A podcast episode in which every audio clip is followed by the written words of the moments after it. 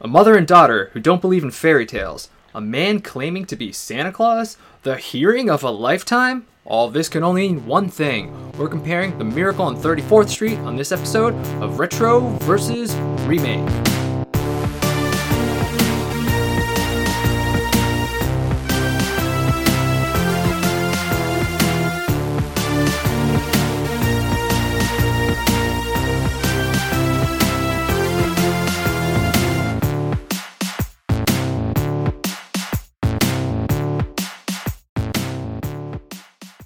Reggie Parker. And I'm Dan Bulick. Welcome to another episode of Retro, Retro versus, versus Remake. Remake. This is the series where we compare movies to their remakes.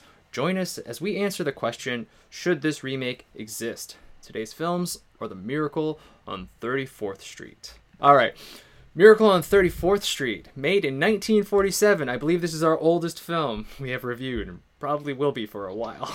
Nice. starring Maureen O'Hara, John Payne, Edmund Gwenn, Gene Lockhart, Porter Hall, and Natalie Wood. Directed by George Seaton. Screenplay by George Seaton. Do want to give a shout out to Valentine Davies for writing the story, though. And music by Cyril Mockridge.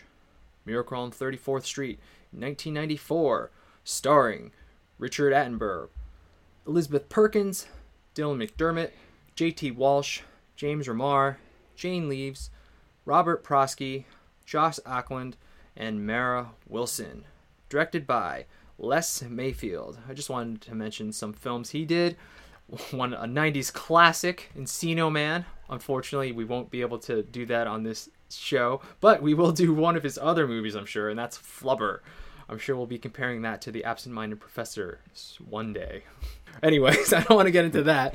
Screenplay by John Hughes, who returns. We haven't done a John Hughes as a screenplay writer since 101 Dalmatians, so we'll see how this goes. George Seaton also gets a screenwriting credit in this film. And the music by Bruce Broughton.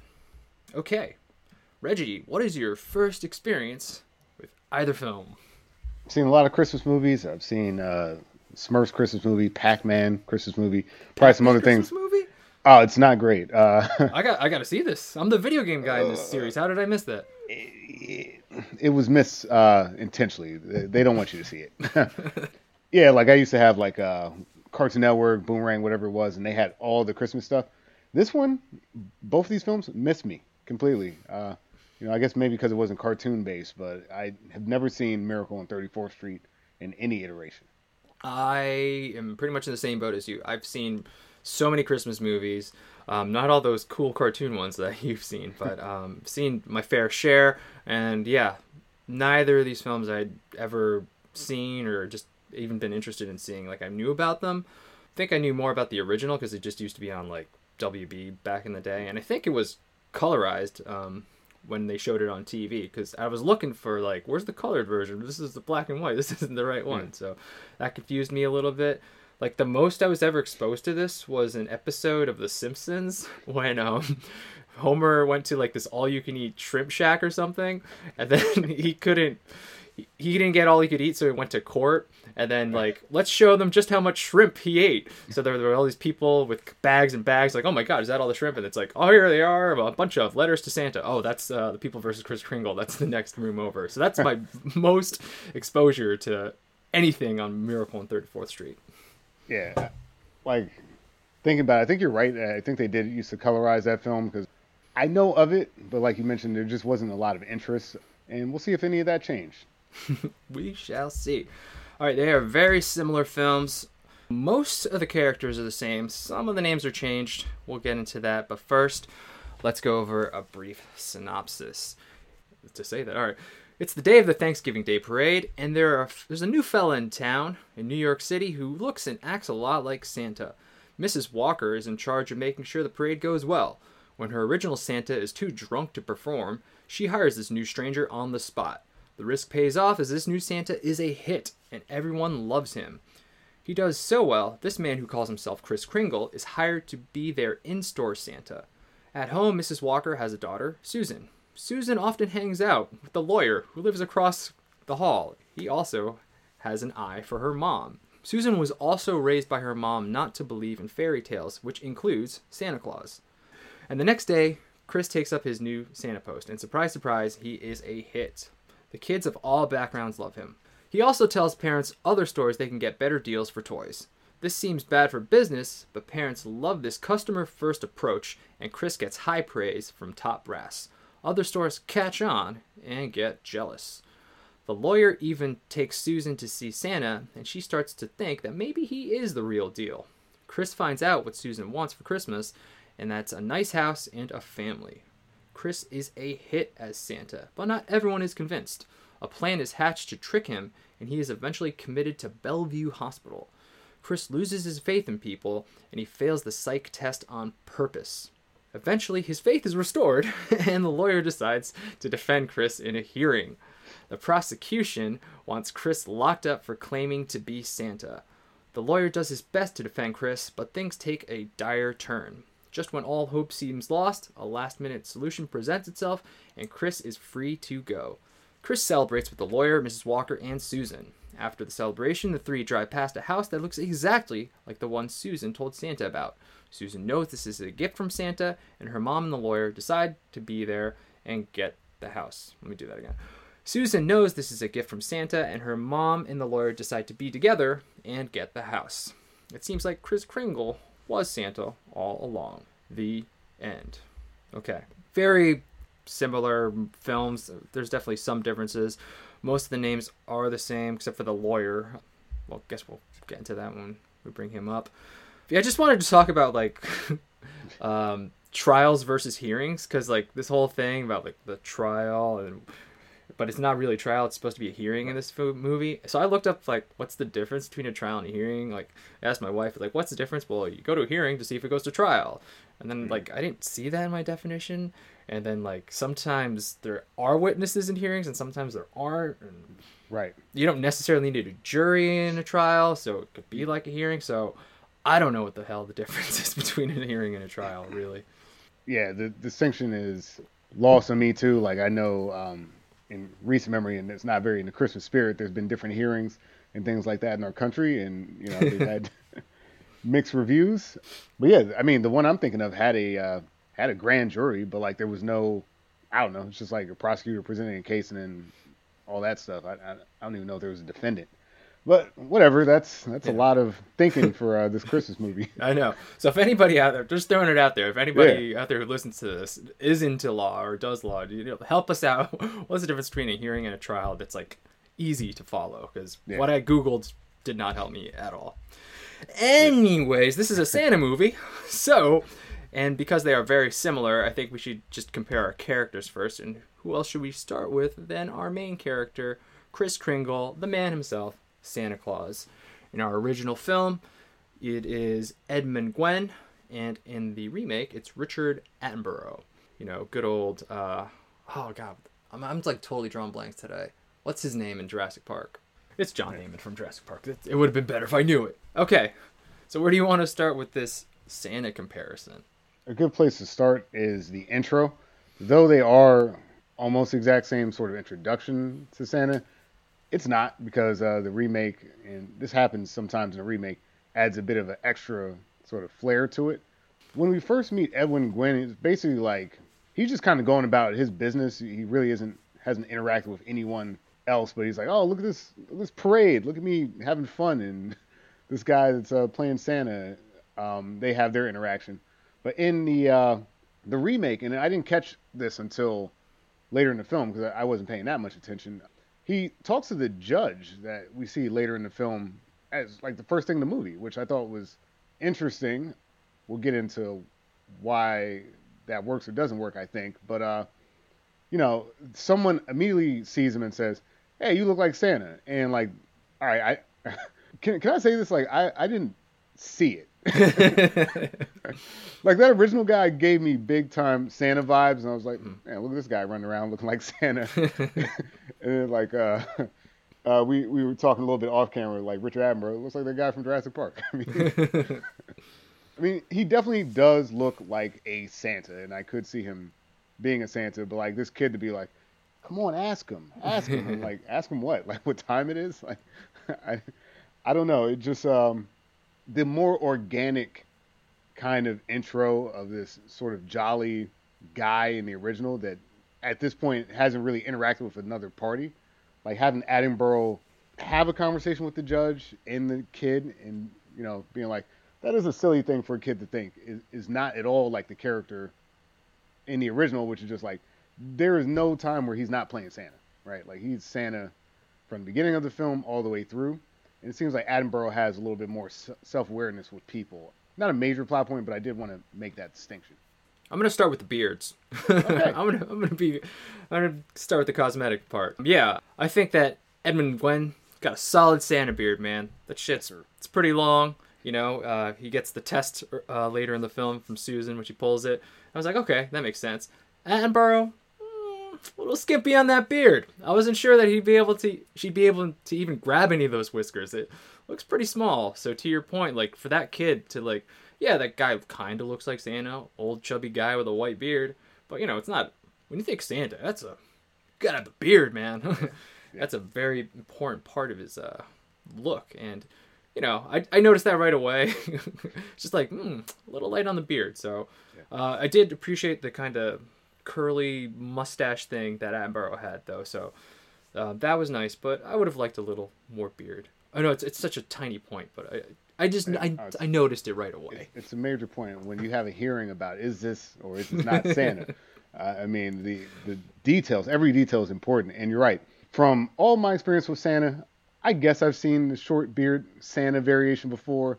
Maybe on those like weird aluminum tins with the Christmas cookies in them and stuff like that. But like, no, you're right. My my Santa has a a healthy, lengthy beard, and Edmund Gwenn pulls that off.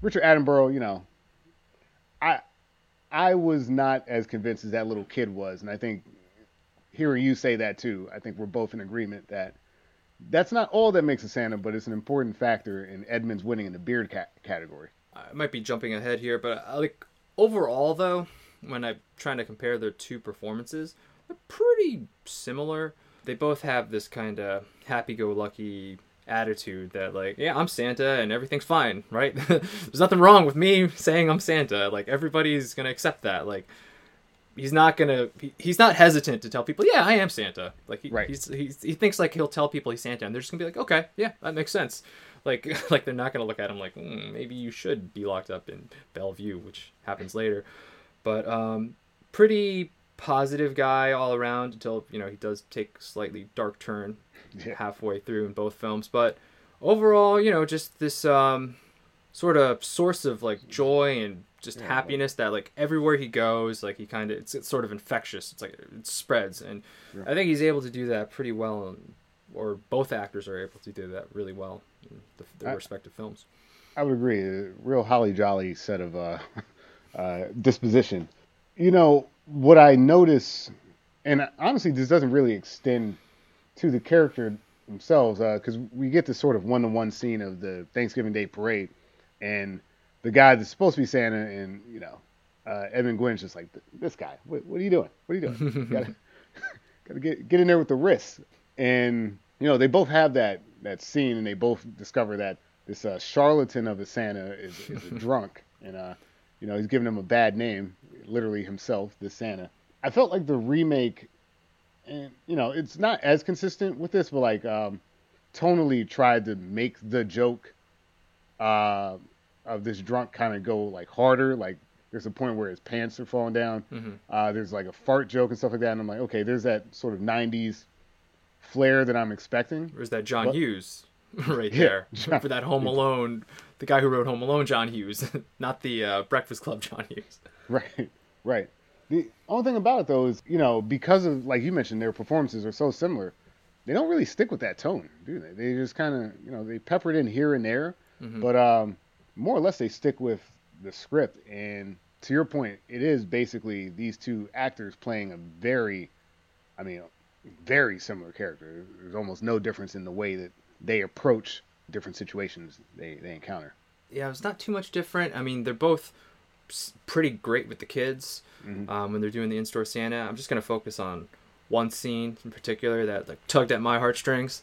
Um, oh, yeah. So in the original, There's a Dutch girl who doesn't really speak English that well. She's an orphan. So the mom, she recently adopted orphan. So the mom takes her and she's like, well, she doesn't speak English. She just wanted to see you. And then immediately Santa's like, fuck that. I know how to speak Dutch. so he starts talking to her. Sinterklaas. Oh, I love that. That, that was so Yeah. charming. And then you see the mom just choking up. And then I started choking up like, what's happening here?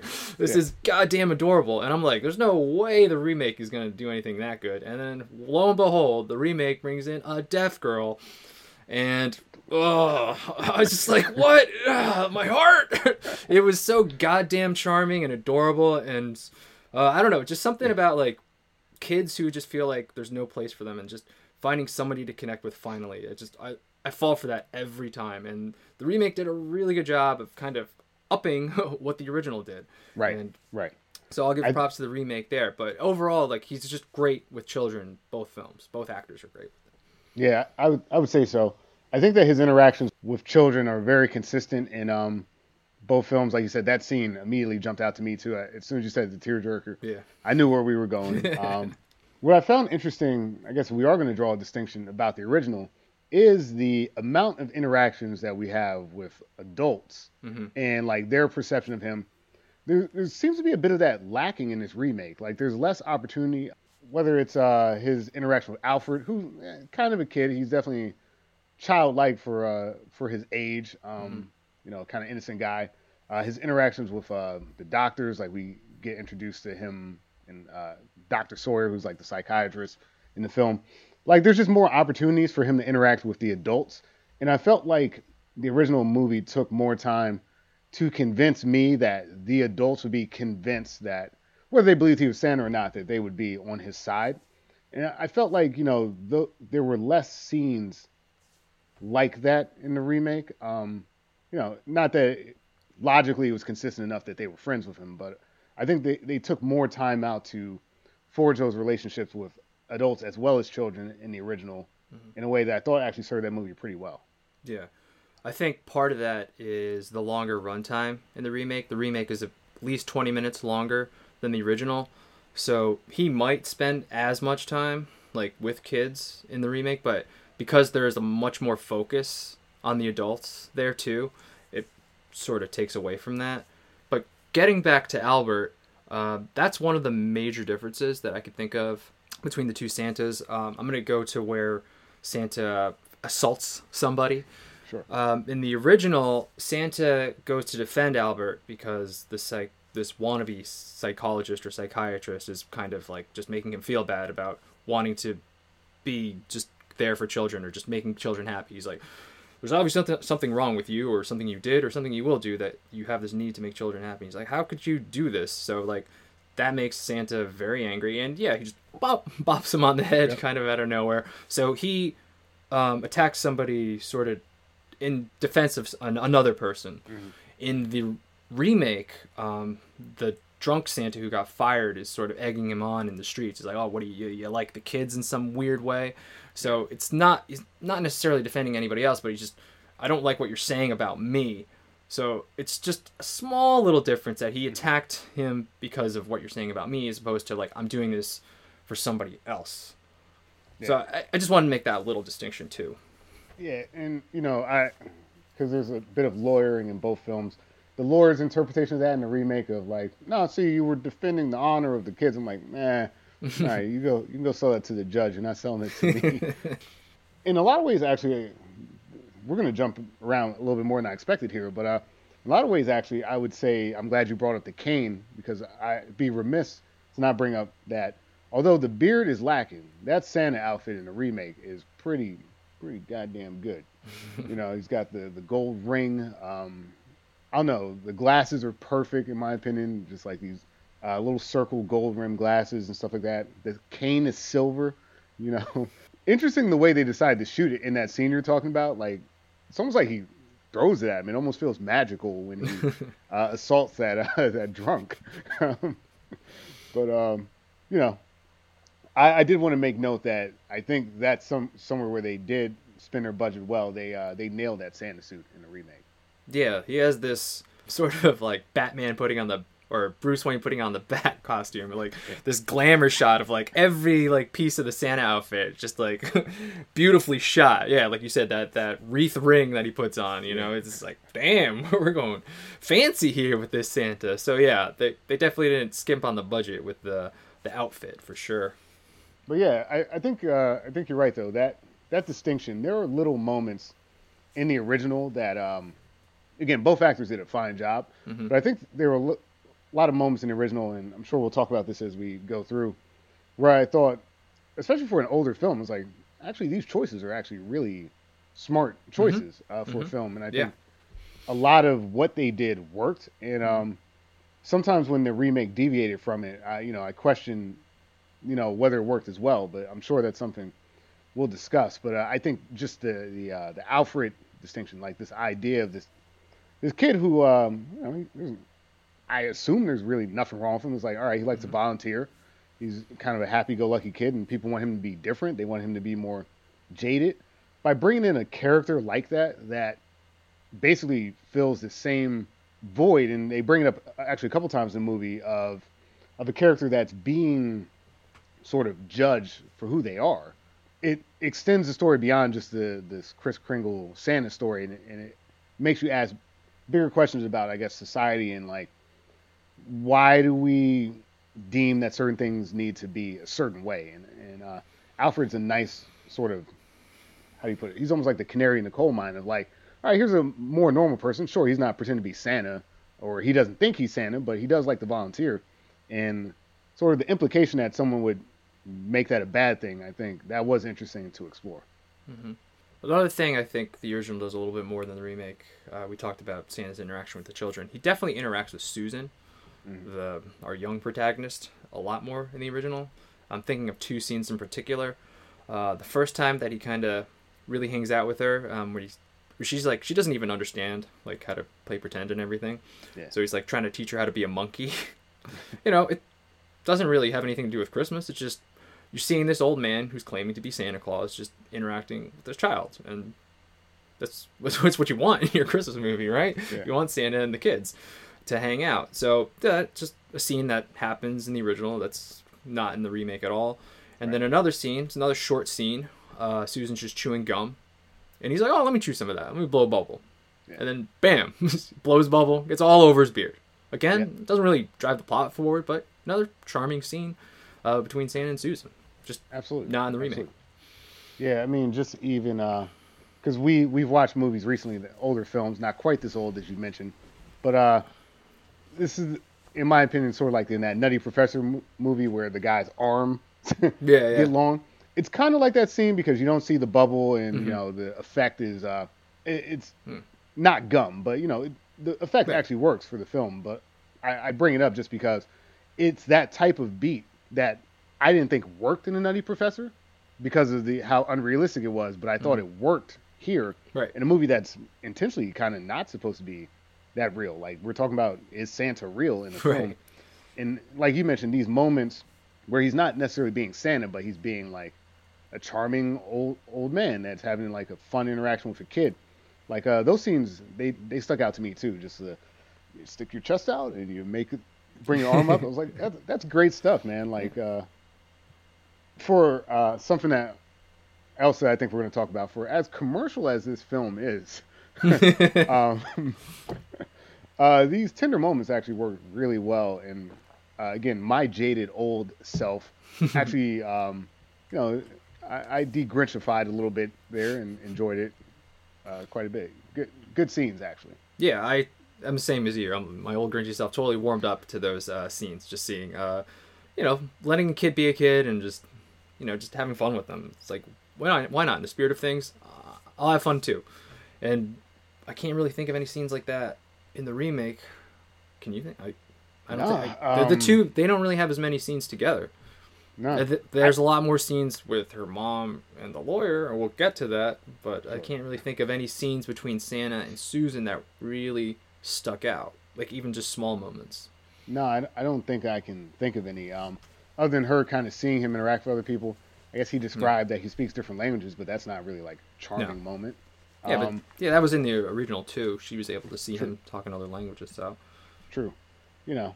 like it just uh yeah that that was not really a major element of this of this remake um which is interesting because I think it's I think it's an important part of this story um, that that we're hearing. Like his interaction with Susan is actually really important for his relationship with the mother as well, because the mother has to begrudgingly accept his Santa because you know the kid's buying into it. In this remake, it seems like the film is more oriented on convincing adults more than children. I think the Mhm. kids just blind faith. This is Santa, even though we're questioning the beard. Uh, uh, but like the the even like he talks about in the film, like uh, he says that well, if I can't convince the mother, I'll never be able to, you know, I don't know, extrapolate. People won't believe in Santa. Uh, big big claim there, but you know, I, I just thought it was very interesting that they spent so much time focusing on the mother's reaction, and Mhm. I'm sure she's a character we're, we're going to talk about, but I would say there's in some very subtle ways there's a major difference between the two moms, in, in my opinion. Yeah, I mean, I'm done talking about Santa. If you want to just get right into the mom character. Yeah, yeah, because uh, although Susan I think is important, it is very important to talk about Mrs. Walker. Yeah. Uh, but I guess before we go, uh, I'll just give a slight edge to Edmund Gwenn in the original. Like we said, uh, just a little more charming moments with Susan. Can't deny that beard also. Uh, you know, Attenborough does a serviceable job, but didn't really elevate what, what is already done, is what I feel. I would agree with you on that, and um, I think both actors, you know, came to the table with uh, with a good performance. I think there's some aspects of the uh, the script actually that hold Attenborough back, in my opinion. Ed- Edmund Gwenn, for for whatever reason, the uh, as everything's presented, and this is something we'll talk about, I think it's a little bit more cohesive and allows Edmund to. The word that's jumping out of my head is uh, legibility. Like I'm able to read from scene to scene a little bit better with him. You know, there's some, I guess, hand holding that goes with that. But in this particular case, I actually thought that it worked, and I do give the slight edge to uh, Edmund based on his performance. I, wait, actually, I just remembered something as you were talking, and I, I definitely, definitely want to bring it up. There's definitely another or a couple of major differences, and like in the original, it's just about like Santa. He doesn't mention anybody else, but in the remake, the Santa confirms that he has talked to the Tooth Fairy, mm-hmm. that he has talked to the Easter Bunny. Yep. So he's opening up the whole universe of all these sort of children's icons that aren't necessarily real. So and he's claiming they are real big distinction from the original and that seems a lot more crazy when Yeah. you know now you're not just saying santa's real but now you're saying all these other sort of made up children's icons are real Yeah, and there's elements of that too where they question the legitimacy of the North Pole and uh, him having like the ability to make toys up there, and he's like, "Well, it's invisible." It's Right. like, hey, bro, uh, you got bring it bring it down a notch. You know, you could see his lawyer just being so nervous about that interaction. Yeah, there there are just more of these moments where, um, although I, I did say the original, he more sort of, it seemed unfiltered. No, you're right. In the remake, he's completely unfiltered because of some of the different elements that he's bringing up unprompted. Yeah. And I don't know, like that original character seemed more self-aware, I guess, in that sense. Like he's hmm he knew that he was going to get a psych test. He knew um, that people were going to question him, and he's able to sort of present his own evidence and actually kind of counter other people and say, "What's your deal?" You know, that's not something we really see from this remake. And It's like once he Yeah. becomes a victim in the film, he, he kind of just, in a lot of ways, retreats. Sort of. I I wasn't necessarily expecting. I guess we did have more to say, huh? yeah i guess so and now that you're talking too like i got even more to say but you can finish your yeah, point yeah. But um, yeah, like I don't know, like the original Santa felt like he was helping himself throughout this process, and in this remake, I don't think that he is helping himself. Like, for instance, uh, in court, everyone's kind of laughing and joking with this guy, like even though he's on trial or hearing or whatever. One of his first lines is like a zinger, and the judge is like, "Hey, that's a good one." you know? like I don't know that that kind of is sort of the difference between the Edmund performance and Attenborough is that Edmund has charmed everybody, right? Like everybody's on board with this guy. Even the guys that aren't on board with him are kind of like, man, I wish I, I didn't have to go up against this guy. I kind of like him, you know. Attenborough, there's actually actively people that don't like him and are certainly trying to undermine him, and I don't think he does enough to sway those people. No, he certainly doesn't. And yeah, just getting back to your point, uh, when Santa, Santa, when uh, Attenborough and the remake mentioned, uh, like, yeah, my they wouldn't find my factory because it's invisible. I feel like the remake goes kind of out of its way to kind of explain how Santa could be real. Yeah, like so we got the invisible factory, and then there's one scene like, how could Santa deliver all these presents in one night over there? He's like, well, you see, if you could slow down a time so that an hour becomes a year and a minute becomes a month, and then you could do it. It's like, why, why are we doing this right now? it's just just, just say magic or something, man. you, don't gotta, you don't gotta Batman Begins. I keep bringing up Batman. You don't gotta Batman Begins it. Give me this origin story about why Santa can do what he does. Just, just say magic or yeah. just. Well, I don't care. I don't need all these details. And I really feel like they're really trying to justify all this stuff. Or like, why can't you make this reindeer fly? Well, you can only fly on Christmas Eve, of course. It's like, what? Okay. Yeah. Why did we need that? And what? Where did he get that reindeer? Was that one of the eight reindeer? Can he make any reindeer fly? Right. I was just asking more questions at that point. And it was, it was like, this is what is happening. No, you're you're right. That um, I wrote that down too. Like, there's this. It's not time travel, but there's like this almost like time travel elements of the Santa. It was like, mm, don't need it. Uh, the reindeer too, like you said. Well, he can only he can only fly on Christmas. I mean it, or Christmas Eve. It doesn't really make any sense. It's like I'd just be like, "Whose fucking reindeer is that?" uh, like that's not my reindeer. If you brought one of my reindeers from the North Pole, I'd show you something. But you know, it was weird, right? Like they introduced this element, and I think honestly it's because they rented reindeers earlier in the film, right? like, let's let's bring it back because some of the Santa evidence in this remake, which you have like what fifty almost, yeah, almost 50 years to come up with this stuff, it seemed to be like weaker evidence in in the original film. I, I did think that it was weird that they went out of their way to uh, defend things that we weren't asking questions about. Maybe they were trying to like do that for actual kids. I think the fact that you have a Santa that's real in your movie is probably enough, right? I don't think yeah. you need to exactly, you know, further cement through uh, loose evidence that this is Santa. Like, you know, I'm gonna go for the ride with you. Just you know, take take me on it. Yeah. It was a little strange. You're right. Yeah, I didn't need everything overly explained to me. I didn't need to know that there's a tooth fairy and there's the, all these other people. So, yeah. So all the stuff they added, I didn't like. That's basically what I'm saying. So, yeah. like, you know, all the stuff that they removed, I didn't like. but, but no, that's a, just those are good notes, uh, good things to add. That uh, we do try to, I guess, expand on the magic in a way that is a little unnecessary. Um, I think that we lose some of the interaction with Susan, who, in my opinion, if you're doing a movie like this, the star of the movie is the, the little kid in mm-hmm. Santa. It's not the the mom and the lawyer. so I think that they could have focused a little bit more on those interactions, and I think we wouldn't have said that uh, that Ed um, that Edmund Gwenn's actor edges out because they are doing effectively the same thing, but mm-hmm. Gwen wins it out because of how much interaction he gets to do mm-hmm. in this film. Um, so yeah, I still agree. Slight edge to the yeah. original, just keeping it simple and simple. Yeah. Simple worked. Simple works absolutely. I know we said we'd talk about the mom, but maybe we should go to Susan because yeah. we just keep mentioning her. So let's go there. Uh, Susan, portrayed by Natalie Wood in the original, and Mara Wilson in the remake. Okay. Little Matilda action. Little Matilda action. Yeah. Yeah, go ahead. You kick it off. Yeah. You're you're good so, at this. Susan, I think I think it is good that you introduced this Susan first because the way she's raised by her mother, uh, I think it is actually important to kind of start here and then we can back engineer her mom's whole deal mm-hmm. in both films.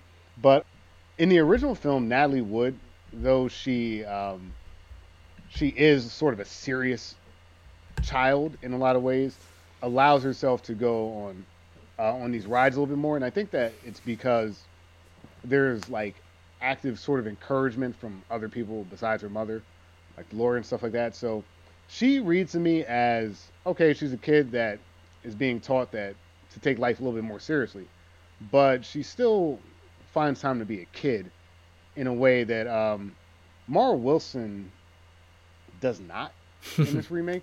She's wholly serious at, at, at almost all times, and it, it's even more of a highlight on sort of I, I hate to say it, but like sort of uh, failing of her mother and, and sort of raising her. Because I think the mother obviously tried to overcorrect in both films, but she definitely overcorrected in this remake because the kid is like, I mean, like she's sparring with lawyers and stuff like that about like the semantics and details of like every little thing, and um, it feels like sadder, right? Like it feels Mhm. like, oh man, like yeah, her, her childhood's not very fun, is it? Like uh, the- original, sure, she's to take things seriously and you know don't believe in fairy tales, um, because life can really kick you, you know, especially you know in the middle of a war. Well, just got out of one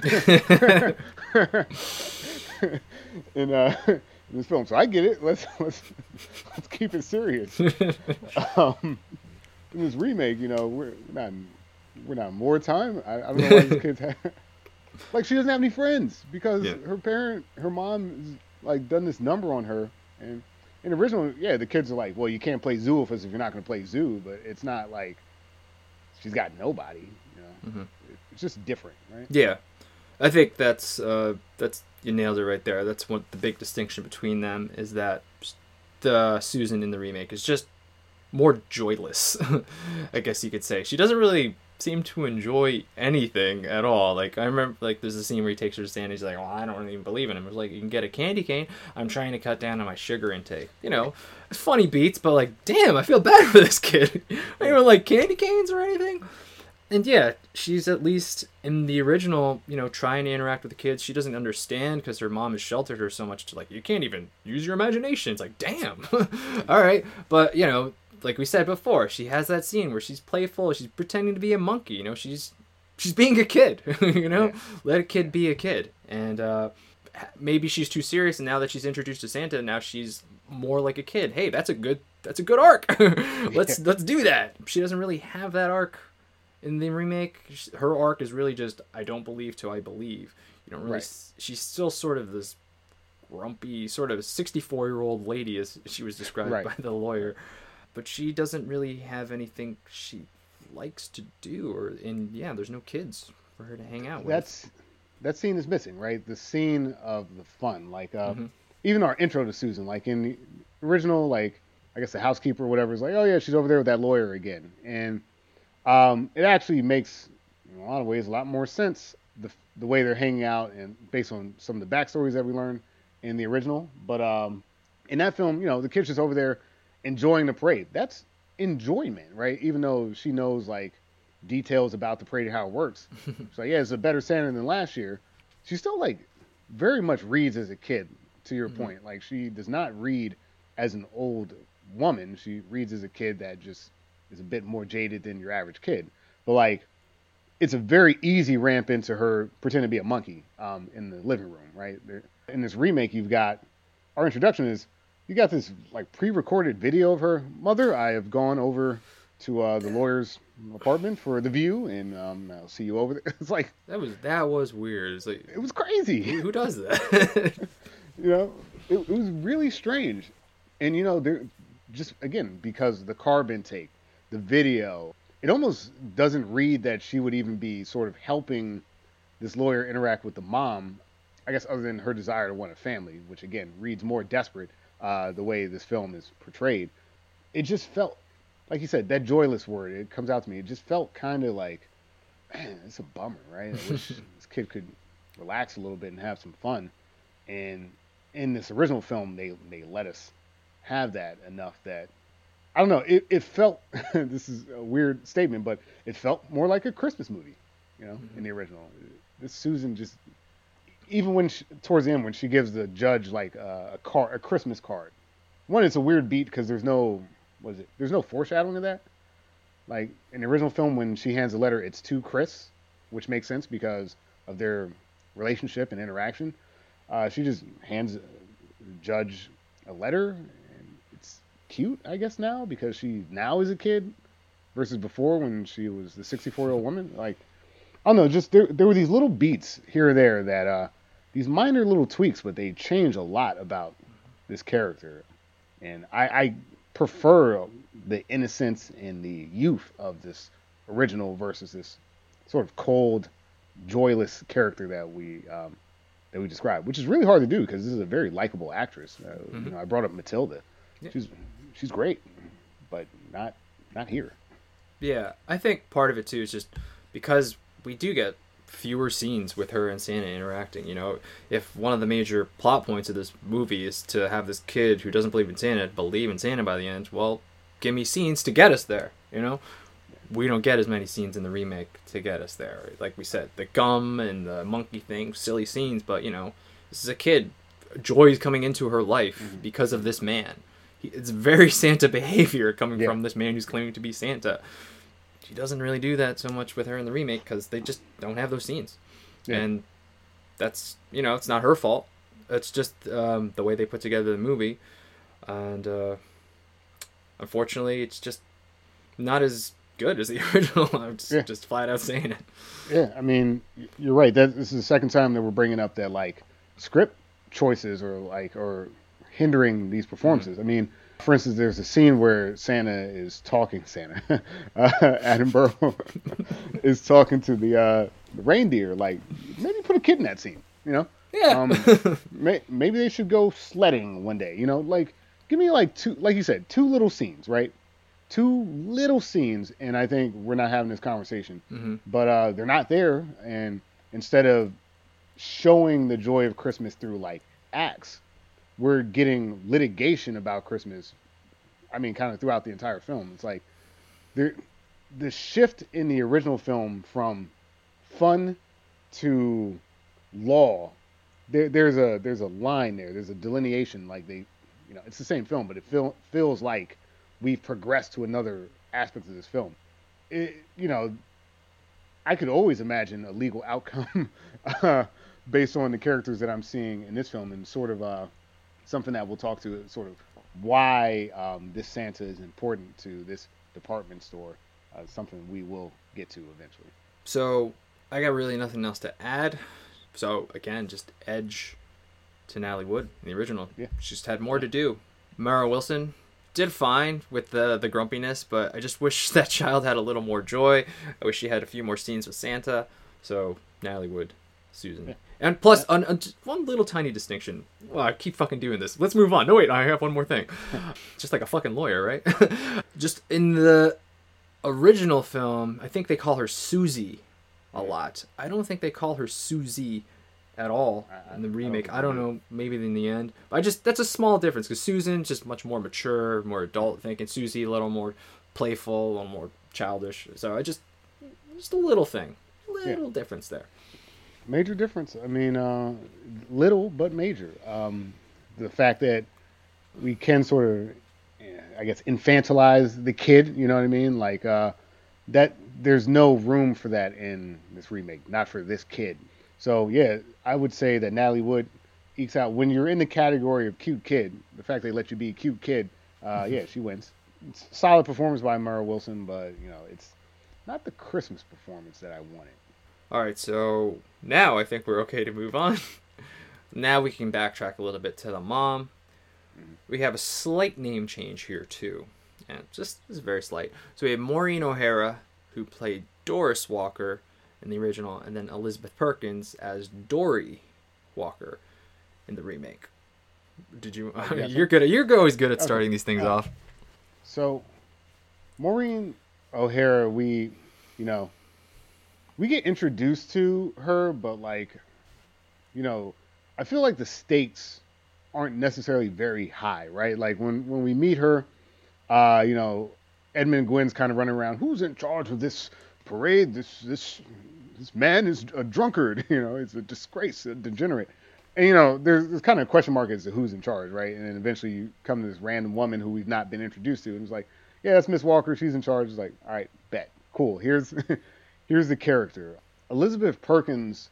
It's very apparent that she's in charge. She uh, she kind of runs things a lot like her daughter, very analytical and with an iron fist. So this intro, though it's more or less the same intro because we're introduced to more of the corporate interests at Mhm. play for this character, how important this parade is because the uh, department store could be acquired if things like this parade don't go well and stuff like that. So like we're already introduced to her career, purpose and stuff like that. That in a way we get more eased into in that original film.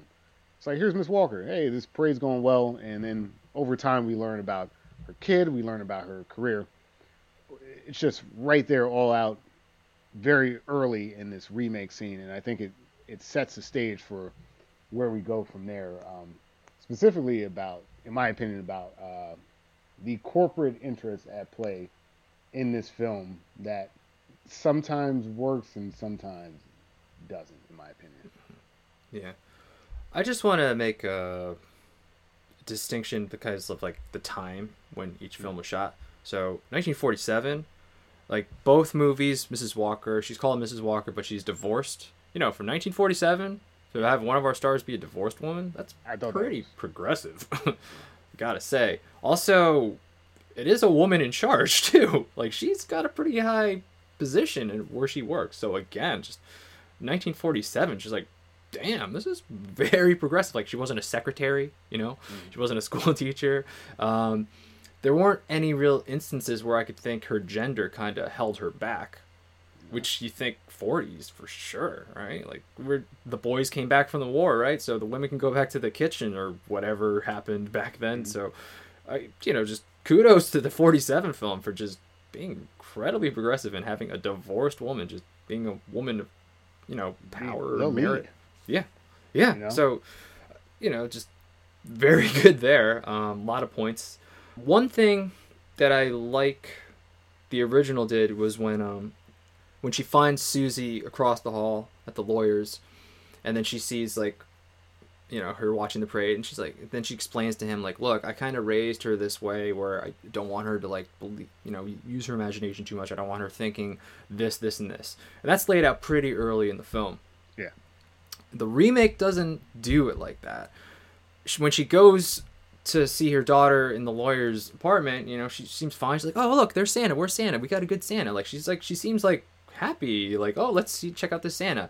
And then it's only after he takes susie to see santa that she finally is like okay look this is how i raised her and you can't do this this and this. I know it's a small difference but i think it was better to introduce that early in the film because you set the rules. So now i know where we are and i know where we can go.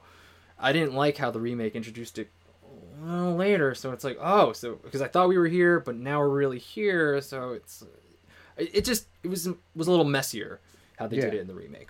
I, I think it was messier that uh you know you one I agree with you completely. Like when when the the father was gone I was like oh I'm sure there's gonna be some 1940s reason why he's not there. Nope divorce. Thought he was a good guy didn't turns out he wasn't. I was like oh okay yeah wow. you, could, you easily could have said he died or something in the war Yeah, even yeah. right? Perfect but no let's let's stick with the divorced woman. Very Yeah. very progressive. And honestly like uh a better backstory than what we get in this remake which is shocking that uh I mean look, we're jumping in we're talking about the character like you mentioned it, it happens later in the film and and actually it's introduced I believe well no no I was going to say it's introduced by the kid but I think she she No, does it's, still it's introduced by the the lawyer tells us her background with the the divorce That's right. That's right.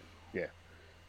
Okay. So, you know, in this in this original film, like she introduces her own sort of backstory, right? It's like, hey, this is what happened. Like you mentioned, um, I I basically try to tell her that you know Prince Charming may not be all he's built out to be, and here's why because I'm divorced and reasons, right? In the remake, it's like the lawyer's like, well, I don't know a lot about Miss Walker either, even though I want to marry her. Um, just some things that I've gathered here or there, and it's like, all right, the dad's a drunk, and then he just kind of disappeared, and like, is he coming back? Like, you know, again, it, it opens this field of like, is that part of this? Is that going to come back in any mm-hmm. way, or, or can we ignore it? Like, again, because it's such a litigious movie, it's like, was there an annulment? There a you know, like Yeah, I don't again, know. it's, it's just trying. I feel like like the Santa over explaining things, like what Howard Santa could do things. Again, we're just kind of over explaining the divorce. It's like we, we didn't need that. Again, Yeah. just say they're divorced. It's good Yeah. enough for me because like they don't mention that till very late in the remake, and I thought, oh, maybe he did die in this movie. But no, it's it comes out later. Oh no, you know he was a drunk and he left her when when she was pregnant. It's like, oh, why you, why are you telling me this now? Yeah. This is we're like more than halfway through the movie. I, I don't get it. Yeah, I mean, there's a lot of there's a lot of over explaining. I do want to come back to that to the over explaining, but uh, that scene, the uh, the Thanksgiving Day parade, right?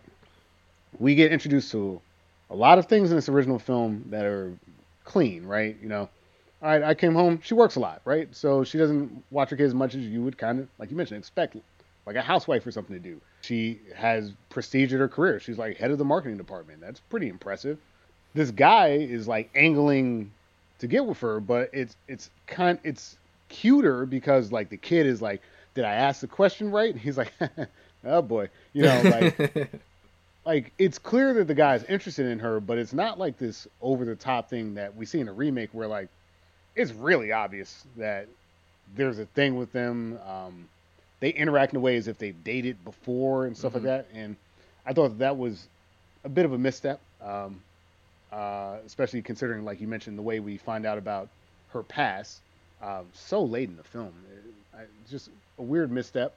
Um, and then I, I think that it was a misstep of overcomplicating things. Whereas in the original, look, I picked the Santa. Wow, the Santa's popular. I guess people like Santa, right? Just this Macy's storyline. We're at Macy's. The Santa's doing great, and uh, you know we have interest to take credit for that, right? In this remake, all right, the Cole's is being acquired, but it did not get acquired because the bank gave the Cole's a loan.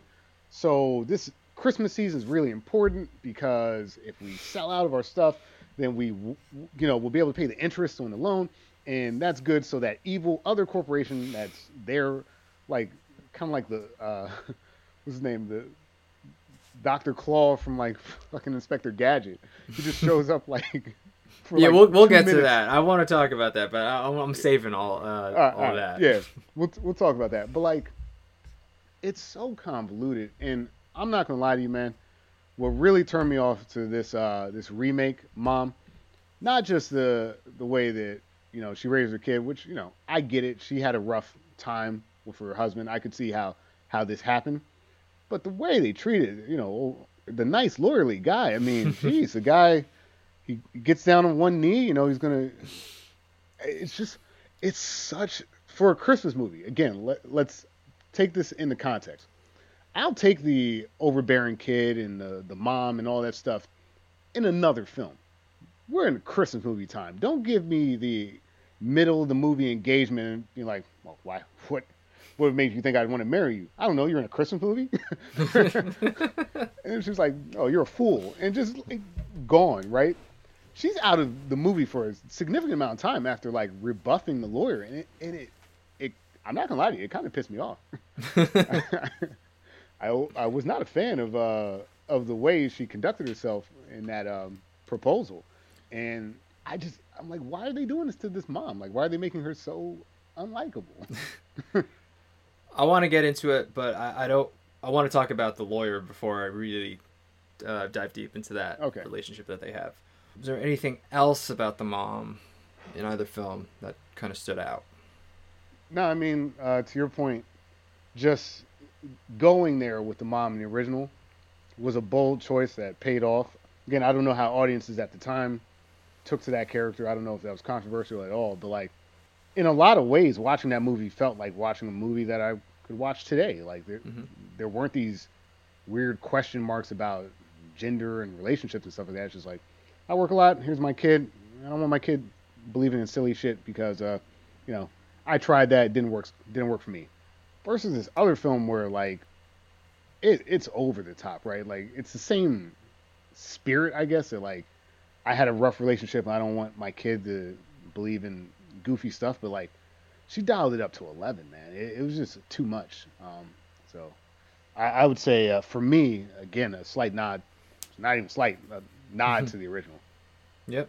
I'm in the same boat. I do want to get into that relationship, so let's move on to our lawyer character, who was renamed for reasons.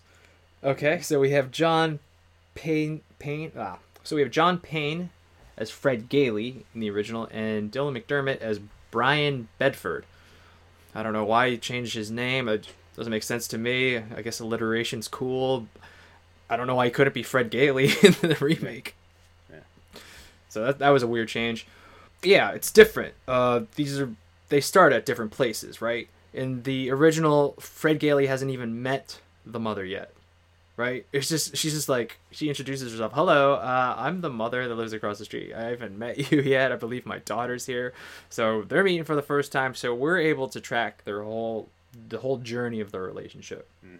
The remake, like you said, they sort of have a history. Maybe they were dating, maybe they weren't dating, maybe he's pursued her before and she's turned him down. We don't know. Oddly enough, that's the one thing that the movie doesn't over explain is their backstory. A movie that over explains uh, many things. We don't really get uh, a definite answer as to like where exactly are they with that relationship. So like when he proposes and she says no, maybe you're misunderstanding where our relationship is. It's like, well, I don't know either because you never fucking Right. told me, man. Right. So I could see why he was confused because I was confused too. I was certainly confused. Yeah, there was just again legibility is this word that's jumping out at me. It was hard to read this. Like now that you're kind of describing it, and it's true. Like they met on Thanksgiving, and by like Christmas uh, in this original film, they're a thing. But you know, honestly, given the time frame, like 1940s, yeah, I could kind of see that, like a weird, you know, love at first sight type of scenario.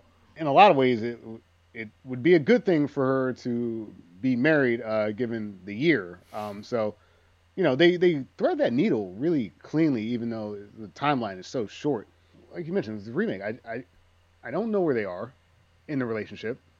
Clearly, they're far enough along that he thought it would make sense to uh, get engaged, and there's not any indication. I would say Fred Gailey to me reads as the more kind of like, how do you put it? In that original film, everyone's kind of innocent, right? Like Fred Gailey should not be trying to help Santa when he does, and there's reasons why he shouldn't that are outlined and you know make sense even today. They're like your firm's going to think it's crazy for you to take on this case.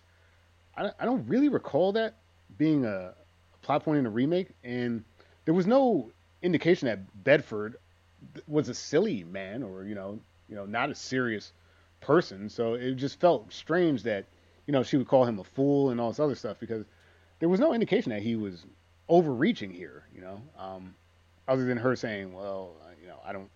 That's a no for me, dog. You know. uh, uh, other than that, like, and, and again, that legibility made me not like this character because I'm like, you know, the guy's putting himself out there. He's I'm not saying she owes him anything, but I think she owes him more than you're you're an idiot, you know, like kind of explain I'm not there yet. I'm not ready for this type of relationship. Like that it to me feels better than what we got, which is just like she took like the, the shiv and just twisted twisted it. I thought it was really strange. Yeah, I'll get to their relationship because I got stuff to say about that. But I, I do want to just talk about the portrayal of the lawyer a little Mm. bit. I Yeah. think Fred Gailey seemed more to believe that this Kris Kringle guy was Santa. I, I just bought into that more. He just seemed more on his side, like right away. Like, oh yeah, that that guy. I think that guy is Santa. like, one thing he does is he lets him stay with him in a pretty funny scene uh, that we don't have in the remake because originally in the original he was gonna stay with the general manager and his wife and he had to get her his wife drunk in order for her to agree to it and a pretty funny scene. And you know it's always risque having drunk people in a christmas movie. I, I enjoyed that. I think that one might have been for the adults. Um, so yeah he totally buys into it and uh, he's like yeah you're gonna stay with me.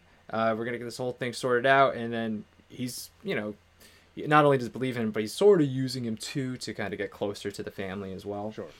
but I never really get that so much from Brian Bedford. I mean, he's really nice to this Kris Kringle character, but he never really stepped up in any way to sort of really show his support uh, that he believes that this guy is Santa. You know, he he does take Susie there, and That's all he really does. He's really nice to him. He talks to him a lot.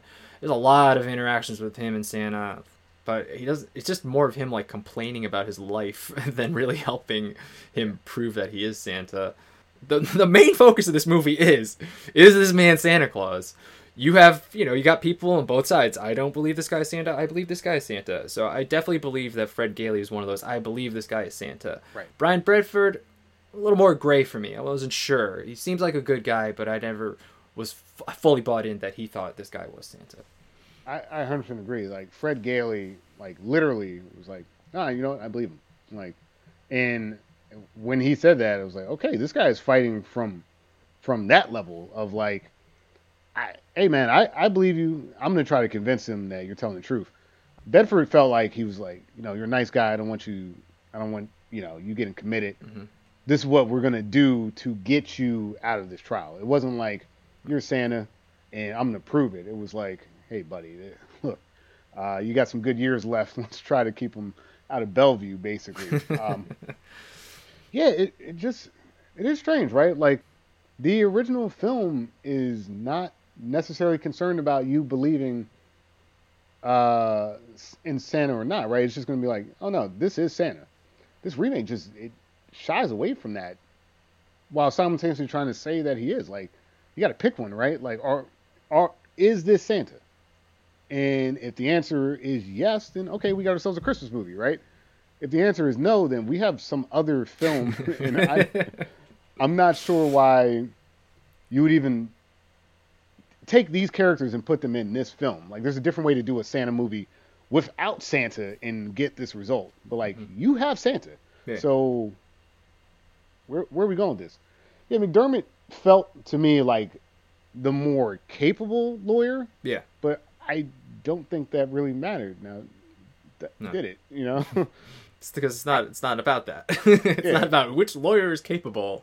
That's not the name of the movie. yeah, yeah, the, the Santa lawyer. Um, yeah, like Dylan McDermott, who I think is, you know, arguably probably one one of the few reasons that this film even kind of works. It, um, yeah, it just they, what are we doing from here? You know, as the lawyer, like uh, Fred Gailey, certainly, you know, from a lot of angles, from the relationship with the mom, the relationship with the daughter, uh, the relationship with Kris, like those three things, that that pillar works really, really well. Um, and McDermott kind of has a relationship with the daughter, not that great of a relationship with the mom, lukewarmish. You know, like I say, he's more like, "Hey, Kris, this is what's here's my problems." Like you mentioned, here are my problems, and it's like, all right, you know, like I don't know, it just it felt felt strange. Like his his wanting to defend Kris felt like it came out of nowhere too, because of how little they interacted. Yeah, well, that's another big difference between the two films. Uh, Kris Kringle's in Bellevue. Fred Gailey goes to him with, uh, you know, nobody kind of tells him to go there. Fred Gailey goes there because, oh, this is you, this is wrong. You should not be here, Kris. I got to get you out of here. I will do whatever I need to to get you out of here. In the remake, ba- Bryan Bedford doesn't make that decision. He gets a call from Dorey Walker. She's like, "Can you please do this? Do this for me?" I guess. you know, it's so again just more evident that Fred Gailey really bought into I this guy Santa, I gotta help this guy. I will go. Nobody needs to tell me to help this man. As Bryan Bedford, he had to get the phone call before he did anything to help Kris Kringle out. Yeah, it's a it's a big difference, and I think that the reason that they had to make well, they didn't actually. It would have worked better if they didn't make the phone call. But uh, I think part of the reason they had to make the phone call is because you had that proposal scene. Yeah. You know, Yeah, we got this. Like- we got this romance, and, uh, and I'm going there now. I am ready to go is. into this romance. Okay, okay. So I'm gonna start with the original. So we got Fred Gailey, like we said, he's trying to get to know Doris Walker. He doesn't really know her. He is using the daughter as an introduction. He's like, you know, I guess I could have Thanksgiving alone. I, I, think I can make a sandwich or something. Ah, Don says, yes. Did we do? Did I do it right? Ah, you did great, kid. You know, he's got a great rapport with the kid, and he's uh, he's he's did it. His plan worked. He's he's in Reggie. He's Yeah. uh, slowly working to just get close with Doris. But you know what? We don't really focus on that because that's not what movie this is, Reggie. this is about is this guy Santa or isn't he? So while it's sprinkled throughout the film, this kind of like back and forth between Doris and Fred, you know, it's not the main focus. I feel like the remake was like, let's make that the focus. because that's what kids want in their Christmas movie. They want two adults finding love for reasons. And yeah, it's just I don't know. I think if you're a kid and you're watching a Christmas movie you want to see Santa, you don't want to see these two adults who may or may not get together I mean, yeah, he's he's nice enough, and she just keeps turning him down for reasons because she got hurt in the past and doesn't right. want to get hurt or some. I don't know. It wasn't that interesting, but it's just like we fo- we spent a lot of time yeah. with with Dorey and Brad Bryan with Dorey and Bryan. We spent a lot of time with them. I mean, there's that whole scene where they go on the date, which is not in the original at all, and we spend a lot of time we got a lot of Christmas music montage watching yeah. these two connect in various spots in New York City. And then, like you said, she turns him down. And then it's like, oh, damn it. And then we have the whole trial. And, you know, we don't see, you know, you said the star was the little girl. We don't see her anymore after that proposal goes sour. Because we're just focusing in on the adults at this point. Right. The movie, you said that, the, like, the sort of the legal stuff is sort of sprinkled out throughout the remake but the movie takes like a hard turn as soon as that proposal is, is just shot down because it completely takes on a completely different tone. We focus yep. on completely different characters for the latter half of the movie and it's just like what what happened? Where's my christmas movie? Where's where's the little girl who needs to be convinced that this man is santa claus? So we spend so much time on these adult characters and the relationship which is just ultimately meh at the end of yeah. the day. And then at the end, she kind of shotgun wedding marries him, and it's just like, wait, you said no before, but now you're gonna marry like him because Santa happened. So yeah. the foundation of your relationship is the Santa guy. It's like, what is what kind of relationship is this? I, I don't know. I, I was not a fan. No, I, I was not a fan either, and um honestly because of how jarring that proposal scene is. Because when they first go on the date, right? Like she seems to be kind of excited about this date. They're, you know, I'm gonna find a, a uh, was it a sitter? It ends up being Kris, which again, dropped opportunity here to have right. Kris, Susie, something. So much, so much they could spend with the two of them together, but I, instead I would, we spend time with the adults. Bro, like I'm, I'm telling you, I should write scripts. You know what I would do while they were gone? She would have decorated the entire house, right? And it would have had all this Christmas stuff, and the mom would have been like, "Oh," but like they would have had fun doing it, right? The problem is you can't really make that scene because you're about to have this like this seemingly nice date end in complete disaster. and you know, like at a certain point, because uh, you know uh, McDermott says this, Dylan McDermott says this, uh, his Bedford character, but look, I've been nothing but nice to you. I, you know, I've gone out of my way to, to with your kid. I really like you. You know, I, I think this is going somewhere. And you know, he's laying out. It's like you're, I'm giving you a lot, and you're giving me nothing. Like she's, she's literally giving this guy no reason to stick around or be in in her life, and um, somehow that just gets resolved, right? Like, yeah, I don't know. It, it felt like that didn't, that doesn't read properly to me. Like that was a yeah. pretty brutal rejection. I mean, the line about him being a fool to me was like, that's a lot, especially considering this guy is a lawyer. Um, that he's going to end up defending your friend. It, it, just didn't it didn't sit right with me. And you know, I'm looking at this Dorey Walker character who just just plummets for me. Like Dory Miss Walker in the original film is an awesome character.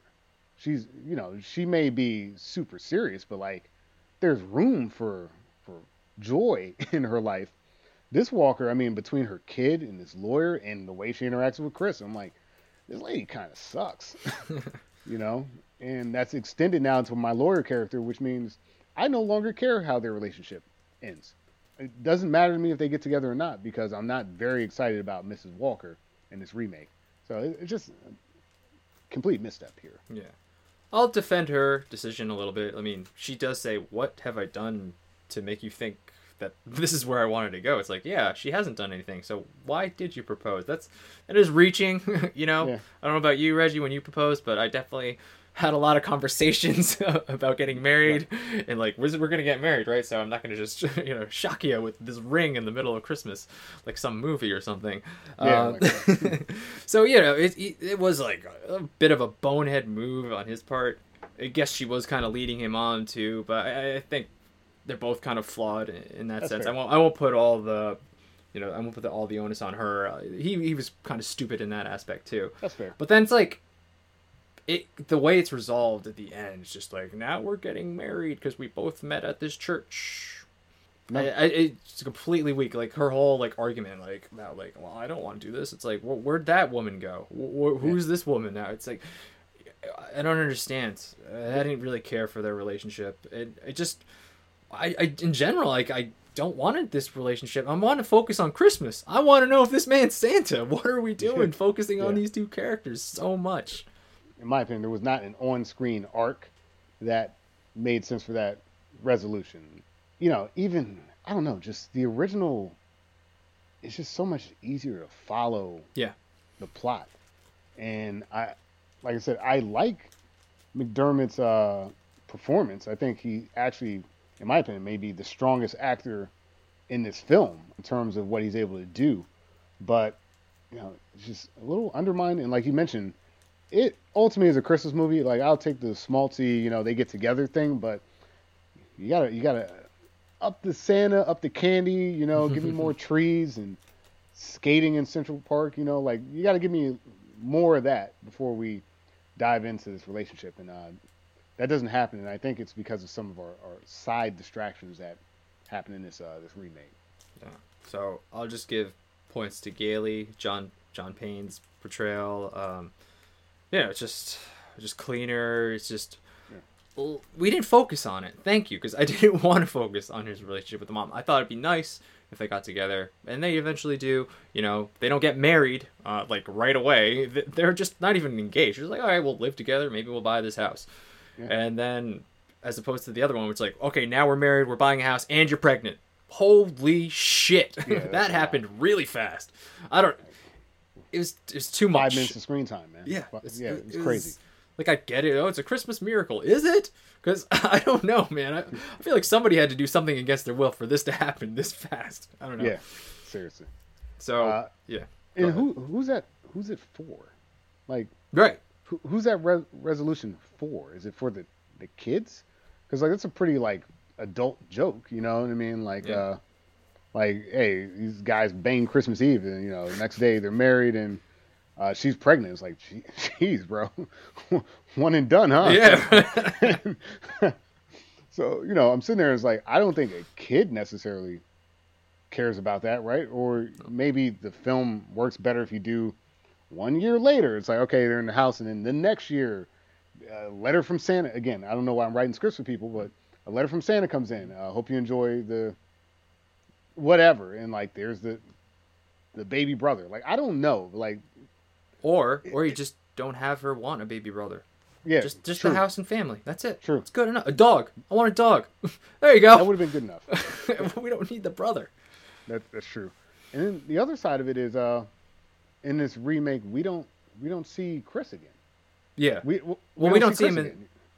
We don't see Well, him they- in, the re- in either film at that point, I thought That's, they uh, don't. No, they see him at the uh, the old folks home because Mr. Macy's Right. says you you must really be saying because he got that X-ray machine or something like Oh, you mean so like right after the trial, they don't see him again? In the Yeah, yeah, sorry. Okay, okay, yeah, okay, yeah. Yeah, but like you know, and again, like not that he's prominently seen in the in the original Exorcist, but like after that trial, we really don't see Kris again in in the remake. And again, I think I think it's kind of important. I think it's kind of you know that not to get into the ending too much, but like the cane uh, in the house, I think that's kind of it's a major deal uh, in my opinion. You know, this is just not. I think what we're getting at is that there's not a lot of focus on Santa in the Christmas movie, and that's that's a strange choice. I'm gonna back up a little bit. I, I'm, I'm I can't get over this brother thing. Um, so like, the brother thing might make a little more sense if she seemed like a lonely kid who couldn't really get along with other kids or just Sure. was just like awkward around other kids. But like the fact that she doesn't really show any signs of wanting to be social around other kids, that she kind of enjoys being a loner. The brother thing again is it's it's totally unnecessary. And yeah, who is that joke for? Because it's like, all right, uh, I don't know. So yeah, I, I didn't like the brother thing. I guess now that I'm thinking about it, that was a dumb thing. I yeah, I, I thought that it was an over, overreach, and um, again, with the base material of the, the story there, it is a unnecessary inclusion considering we're not going to see said brother. So now, I guess the adult version of me has to consider like, all right, what happened after this uh, this shotgun wedding? You know, like I, I don't want to think about that. I want to think about Christmas. you know, Uh, seriously. All right, so that's pretty much it for our main characters. Um, there are some other differences. I did want to touch upon one little difference. Um, when it comes to branding and merchandising, Reggie. So in our original film, it's the company that Doris wa- works for is Macy's, and in the remake, it is Cole's, which is not a re- not K O H L S Right. that we know. It's C O L E S. It's not a real store. It's totally made up for this film. Um, just wanted to say that because the original Macy's and Mr. Macy himself is in there, so is Mr. Gimbel. All those big shots uh, are actually in the film, and uh, I, I actually texted you like just drink every time they say Macy's. Sure. Um, so I just want to make that little distinction. Uh, Macy's was asked to be um, the store in the remake, but they declined, saying the original is good enough. we don't want to ruin it, and so do your own thing. So they did their own thing, and I think that's why they sort of included this rivalry with this other store. Which should we go there now? Yeah, let's go there. All right, so we have a totally new subplot in this remake, and that is Shoppers Express, the evil, the evil department store right across the street. I'll just throw out some of the actors that we have here. So our our top evil guy is Joss Ackland, and he's uncredited in this film too. But uh, he is Victor Lamberg, and then he has two sort of lackeys, uh, James Remar, Jack Duff, and Jane Leeves as Alberta Leonard. So we have this de- evil department store that wants to see Cole's go down. As you mentioned, the stakes are higher in this remake because if Cole's doesn't have good sales this holiday, then they're gonna get bought out by the Speedway Express or shop. I keep thinking, keep I'm gonna keep saying Speedway for some reason. I keep saying I Speedway. guess, bro. so it's Shoppers Express is gonna buy out uh, Cole's. So not only does Santa have to prove he's real, but he has to save this department store. Yeah. Did So- you want to start? I want to start one. This is muddy, right? Like just the, the introduction to uh to Joss Ackland's character. the introduction to his character is so fucking like like this guy's clearly the villain. He's he's like pretty much in the dark. It's like it's really dark very like one color like gray. He's just grumpy. The, got the fucking music playing. It's like this Yep. guy is a villain. You get it? The only thing missing was the mustache to twirl that's it. I was 100% there. Like I was watching, I was like, this is some mustache twirling nonsense, and I don't understand why why we need that, like at all. I don't think the story requires this much friction and resistance, right? Just having the sales be better at Cole's is enough. Just like in the original movie, like the Santa has been a boon to this business. Like we've got this character that's supposed to be like trying to undermine them.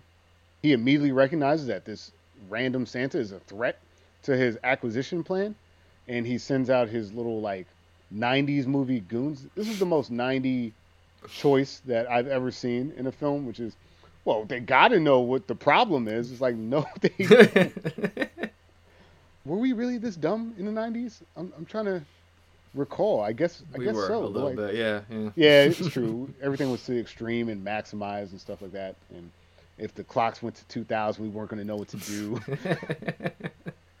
like I just I didn't I didn't get it. Like I didn't get why he's because he's not in the movie enough, and there's not enough like active sabotage. Like it just right.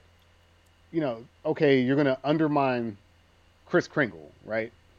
But that's somehow gonna boomerang back on Macy's that because this Chris is so popular, it happens to have offset the fact that they're failing. You know, it just it, it was more than we needed. Is basically what I'm saying. Yeah, you're absolutely right. I think the inclusion of this department store was just to give us a bad guy. Because in the original film, there's not really a bad guy. There's that guy who's sort of pretending to be a psychiatrist, uh, Sawyer. Dr. Sawyer. Yeah. Uh, So he's sort of a bad guy, and but he's not really a strong villain because he's kind of a kind of a pathetic villain. He's kind of, Yeah. and a very wimpy and everything.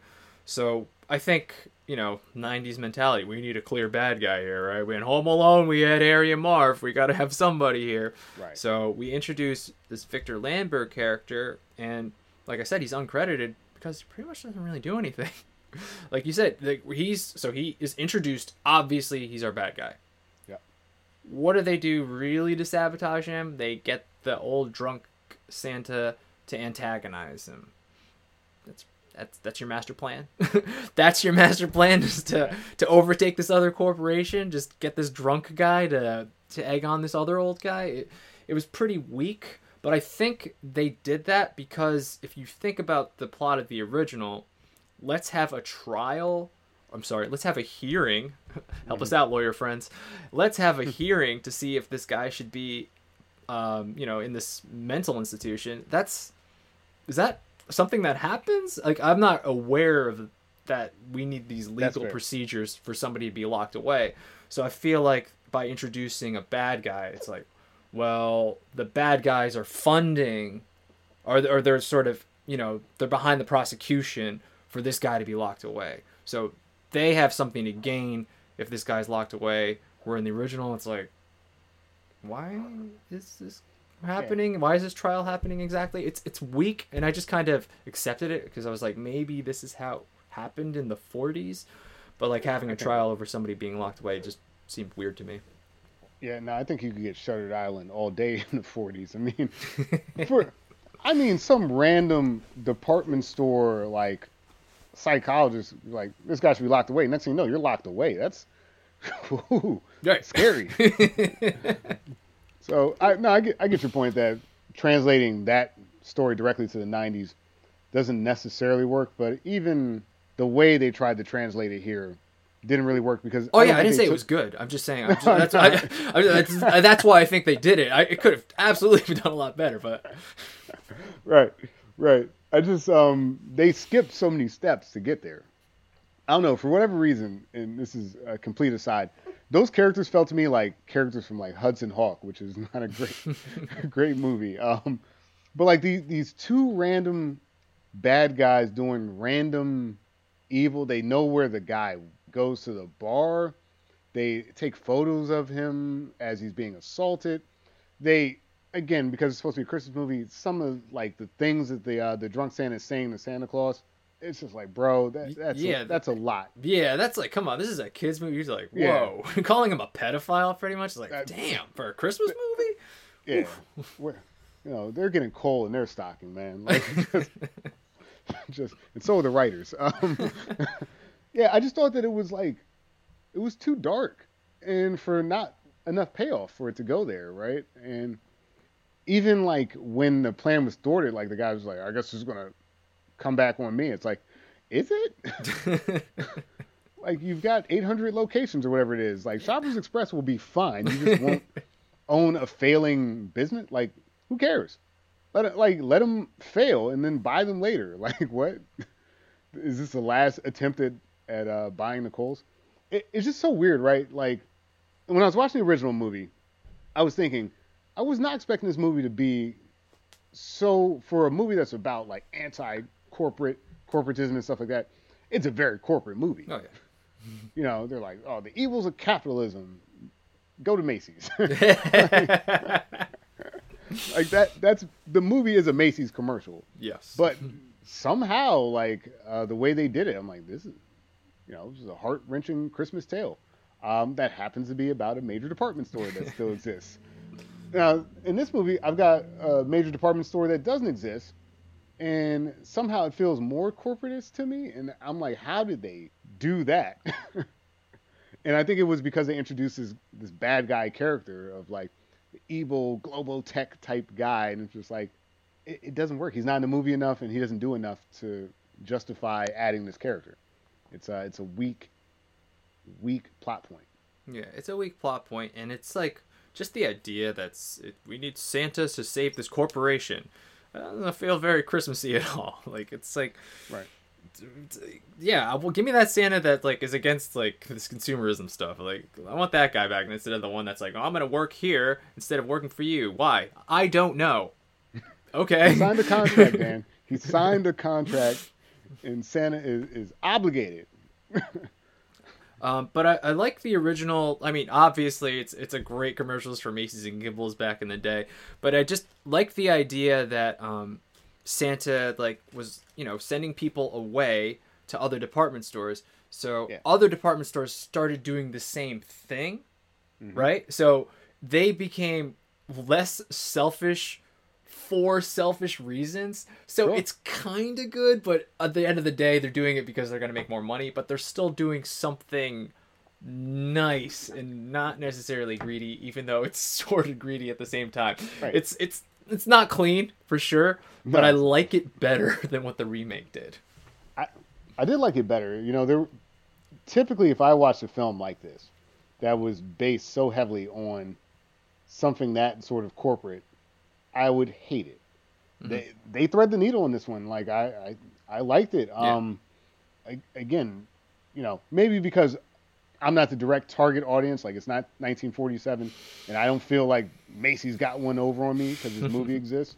Um, and you know, again, it just it feels strange to me. Like you mentioned, no, it's not clean it does feel like it's in the spirit. Yes, at least, Christmas. at least, right? Instead you of just saving one corporation, which is like, why would Santa even give a shit about that? It's like, right, right. Santa, Santa would sort of spread this sort of feeling of like just giving, like let's just all be good to each other. Like it's not about the money, like it's about like helping these people find the best deals and to just do that. It's, I just so very commercial when I say it out loud, but you know, he's trying to help people. There is a man who is trying to help people. Instead, right. like the remake does this thing where it's like this man's sort of trying to save a corporation, but he's not really in it to save the corporation. But there is that mm-hmm. subplot where we have to save this thing.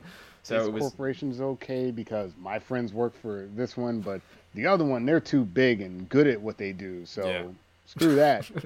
like, I damn them for taking advantage of this capitalism system that we have. Yeah. But it's also funny in the original, just watching like Mr. Macy and Mr. Gimbel kind of like try to like outdo good deeds yeah. to each other. It's like, well, I, will pay for this. Well, you didn't cover this uh, portion of it, so I'll pay for that. No, I'm going to pay for that. So you know, there's, there's, there's, some, there's, they have some fun with it in that original yeah. film. And also, I mean, look, it's the Macy's Day Parade. Let's talk about that too. Yeah, like there you go. That that's a very specific parade, and uh, the fake Cole's parade is not a thing. and, I don't know, like you know, you can still go down go down there. Uh, that Macy's is still there in New York. You know, like there, there's history to it. There's uh, there's, yes, it's capitalism, but but uh, I don't know. They they just had a more convincing Santa tale and I didn't I didn't feel like the inclusion of this Shoppers Express storyline added anything, and in fact, it was a huge distraction that I didn't very much care for. Yeah, and then you got Santa in the remake being on like Good Morning America, telling people to come to court. It's like what? What? This is yeah. this Santa wouldn't do that. Get out of here with that nonsense. Yeah. Eggnog, but make it. um, yeah, but that's one plot point. I think um, we may be getting to the point where we talk about the differences in, in the endings. Yeah. yeah. we can go there. So I'll start with the original. Um, so it's like the court, the trial's going on, and you know it's uh, we're near the end of the movie, kind of when that trial happens anyway. So it's like you know we got some comedic beats. Uh, the prosecutor's son is on the stand. Hi, Daddy. like, just ridiculous stuff, and uh, yeah, some cute stuff and then like, well, you need proof. We need proof. Um, some government proof that this man is Santa Right. Claus. There's like, oh shit, and then there's just um, the argument that um, Bryan was a better lawyer because he he's he wasn't like, oh shit, I got nothing. Like Gailey was just like, I, I don't know what to do, man. I think Yeah. I think we're just gonna have to wait till tomorrow and to find out uh, if we did enough to convince him. But what happens is Susie writes a nice letter to Santa, and she addresses it to the courtroom where the trial is happening. And not only does she write the um, you know this nice letter to Santa, but the mom also writes, "I believe." Yes. You know, the whole point of the movie was is this man Santa, and two people who did not believe in Santa Claus said they believe in Santa Claus. That's right. That happened. That's a story that happened in that movie. It's pretty important. And this letter gets sent to the post office, sets off a series of events that all the letters to Santa are taken in to this courtroom. And like I said, The Simpsons just mailbag after mailbag, and then everybody's laughing. These letters just start getting poured onto the judge's area. I don't know the desk. I don't know what the hell the judge sits at. Um, Yeah. So they just poured there, and all these letters. So an official branch of the federal government is saying this man is Santa Claus because all these letters to Santa are going to him. So therefore, there's the proof that this man is Santa Claus. You know. So like I said, Simpsons did it, and it's a, it's just a an, it's just an iconic moment of all these letters coming in for this guy. You know, they have no hope. They don't know what to do. But Yeah. because Susie wrote this letter, it set off a series of events that led to this iconic moment of all these letters coming in and saving the day. It's kind of this Christmas miracle, if you Mhm. will, happening in our Christmas movie. And Mhm. it's a pretty solid way to um, kind of wrap up that hearing. Yeah. And I'll say this one of the major differences between these court hearings is sort of the the judge's sort of um, I guess motivation, let's put it this way. Right. The original film accurately expresses that if uh, if someone around Christmas time had a trial with a guy that thought he was Santa and it made national media that whoever was the one that said that Santa's not real is going to be an unpopular figure, uh, regardless of our laws and things like that. And like Gailey, though he may not be the best lawyer, knows a little something about uh, media and uses uh, the press to his advantage. In fact, he even says it out loud. It's like, that's a great idea. I will use the press. And I mean, and you know, the judge in both films has this idea that, uh, you know, the re-election or election, whatever it is, it just doesn't it work. It's like, hey, your grandkids hate you now because you got Santa on trial. The the lawyer's kid hates him, and everyone's just like, damn it, like, ah, what do I do? Like this guy's crazy, but what? but I want to be the guy to get Santa, and they give this this nice, like you mentioned, iconic, beautiful little like button up thing, which is like, is it goofy? Sure, but yeah, the post office delivered mail to this guy, and it's a felony to deliver mail improperly, so yeah, he must be Santa. Right. And the judge was like, good enough for me, good enough for everybody. you know, like you're the judge that saved Santa. It's like, yeah, I bet he is going to win that election. this remake, the judge is a greedy corporatist. they, they're like, hey, uh, Mr. Lamberg says, uh, you know, justice should prevail, and he's like, oh, Mr. Lamberg, cool. Uh, money does talk. the hand wringing. And I'm like, I don't know, man. Like, it just felt like so many steps were missing in this remake trial. Like, like you mentioned, Fred Gailey goes to uh, to Bellevue. He's trying to help Kris. They he says, no matter what, you know, my my um firm doesn't want me to do this, but I know it's right because I believe you're Santa, right? This guy doesn't believe in him at all. There's no real friction, right? Like, there's no law firm that's saying don't defend this guy. He does like a mid-range, at best, defense of uh of Kris Kringle, and then they like shoe in this ridiculous uh legal argument of well, our money says in God we trust, and I'm like, bro, why are you rewriting this? Like, why are you doing this to yourself? it makes zero sense because there's no reason why the judge isn't going to just take the money and run. Uh, it's not going to affect his reelection, really. I guess now everyone's interested in Santa, but it didn't feel like it. Like that again was much more legible in that first film. Like you're at home and your family's like, you suck. like, like okay, I got why the judge now wants this to happen. Then he has this weird backdoor meeting with the the defendant, I guess, and he's like, I wish I could help you, but I can't because the law. And you know, like it just it felt really again that word muddy. It just felt muddy and strange. Um, having Susie, who is not resembled a child at any point in this movie, now come down with this letter, and as you mentioned, not signed by her mother. mm-hmm. So her mother does not believe in Santa. Uh, her mother does not believe in Santa when she gets married. Her mother does not believe in Santa on the day of Christmas. like, uh, the only time her mother believes in Santa, I guess, is when she finds out she's pregnant, but she hasn't taken a pregnancy test. All that to say that you know what's a lot more fun? Some random dude in the in the post office like, "Hey Mac, we got another letter to Santa. Another letter to Santa. Hmm. Let's take those on down to the courthouse." And like, again, I, I'm, you know, I don't get emotional when I watch corporate films like this, but like, it tugs at your heartstrings when the the doors open and these guys come in with their their mm-hmm. their letters to Santa like that. Hey man, like that's a good ending. Um, the way they get to the house at the end and it's so unexpected. Uh, we see Kris again. We get to see him in the aftermath of the trial and him feeling good about what's happening. you know more just good feeling happening in this movie. Mm-hmm. And then Alfred's there too. He meets Mr. Macy. He's so ecstatic. He's like, "You introduced me to Mr. Macy. This is awesome." Yeah, yeah. All these fun characters come back, and everyone gets this beautiful fairy tale ending, and it's all good. And, and you know, we, we fire Sawyer. Good. Like, who that guy? He's the bad guy. The bad guy in this movie is vaguely like, hmm, this is gonna come back to bite me. It's like, how? How you're gonna sell less stuff? The there's a shotgun wedding, and there's this awful, awful if uh, the United States government believes in God and God's not real, or, wait a minute. Whoa. um, um, I'm not here to say whether Santa's real or not. I'm just gonna. That's the trial. All right, guys. Movie done. I hate it.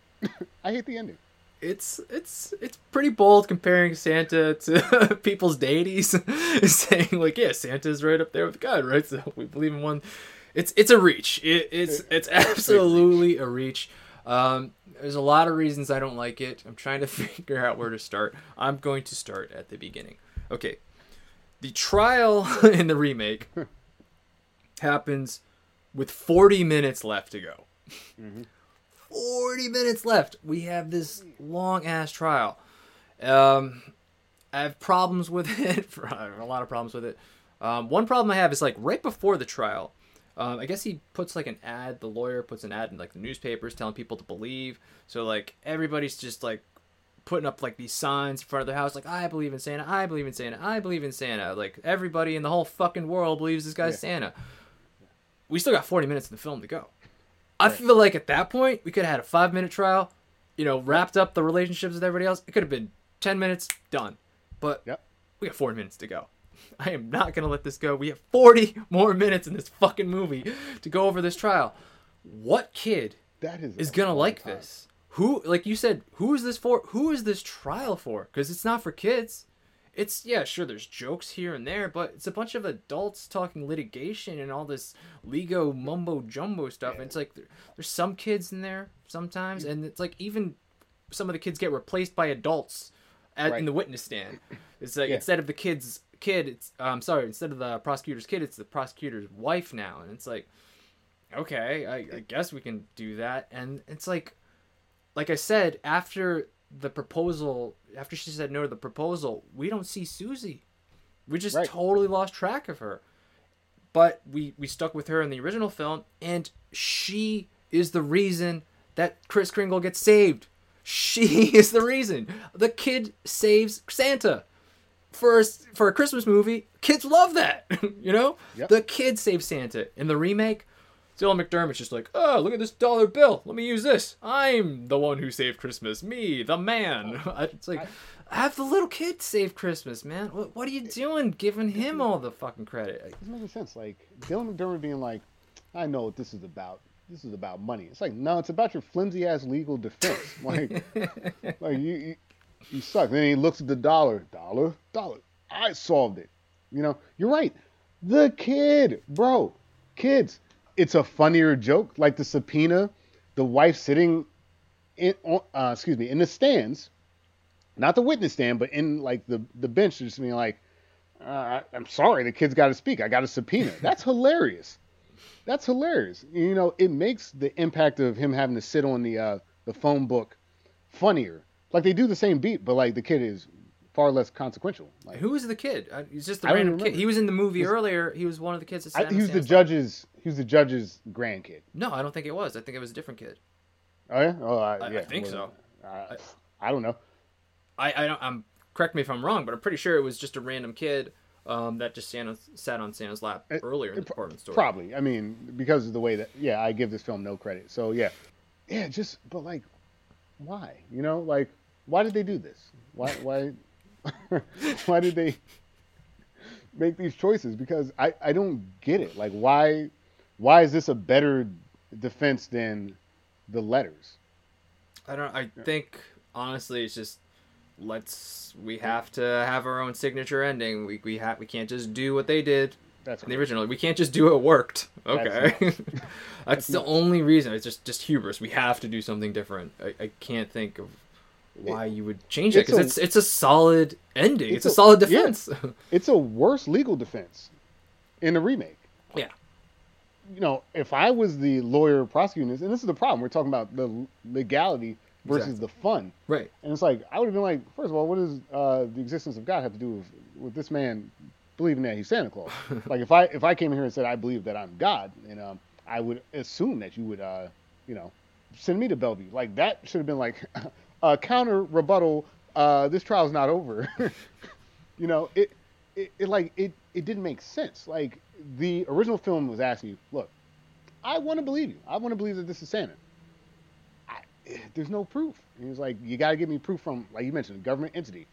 Post office, post office is the go- government. Hey, uh, we're uh, the Southern District Court of New York. I'm not fighting uh, the federal government, so uh, it's good enough for them. It's good enough for me.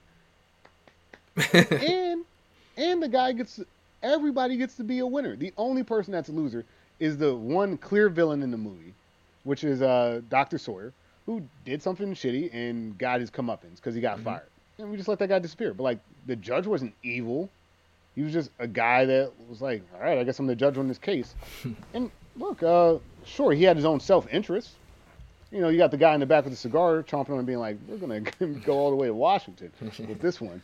But like, at least it was clean, right? It was a clean, fun ending. Like, I've never seen the movie before. I was actually pretty surprised by, by that. I was like, that's actually kind of, didn't see that coming. I thought that was, that was cool. Like, I know you had a reference point for it before, but I was like, all right, that wasn't expecting that.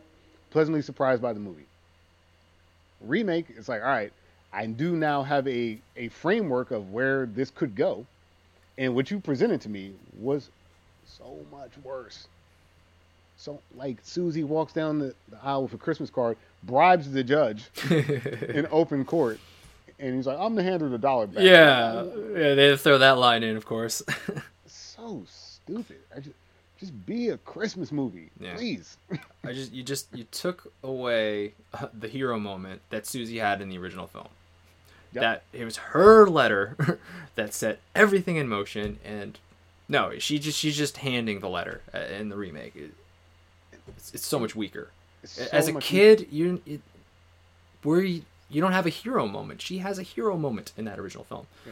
What are you, the, the the postman? What is this? Fucking that Kevin Costner movie? Yeah, yeah. There's, no, there's no heroes just delivering, going from one to the other. She was a hero in that first original film, and now she's just. Well, I guess the the lawyer told me to give this to you. I don't really know what the point of it is. yeah. Come on, And- man. And again, for a Christmas movie, like that movie, the original, does seem to be marketed towards kids. It's like, sure, it's marketed towards his parents, so you're gonna have to sit through all this Macy's talk. But at the end, Okay, Susie's letter gets to Santa, and you know who else's letter gets to Santa? All the other little kids. Mm-hmm. That's awesome. Yeah. Santa gets my letters. That's really cool. Santa is real, and he gets my letters. I will continue to write letters to Yeah. Santa. I will continue to believe in the mythology and the lore of Saint Nick. Mm-hmm.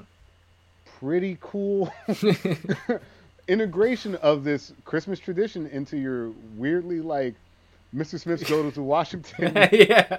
Mr. Mr. Kringle goes to yeah, Mr. Kringle goes to the uh, uh, Supreme Court of New York. Like, it, like it's funny, like taking those concepts of like Christmas and the court and blending them together in this way was like Yeah. fun, and it's still fun. Sixty something years later, Mm-hmm. it works. Yeah, I got nothing to add to that.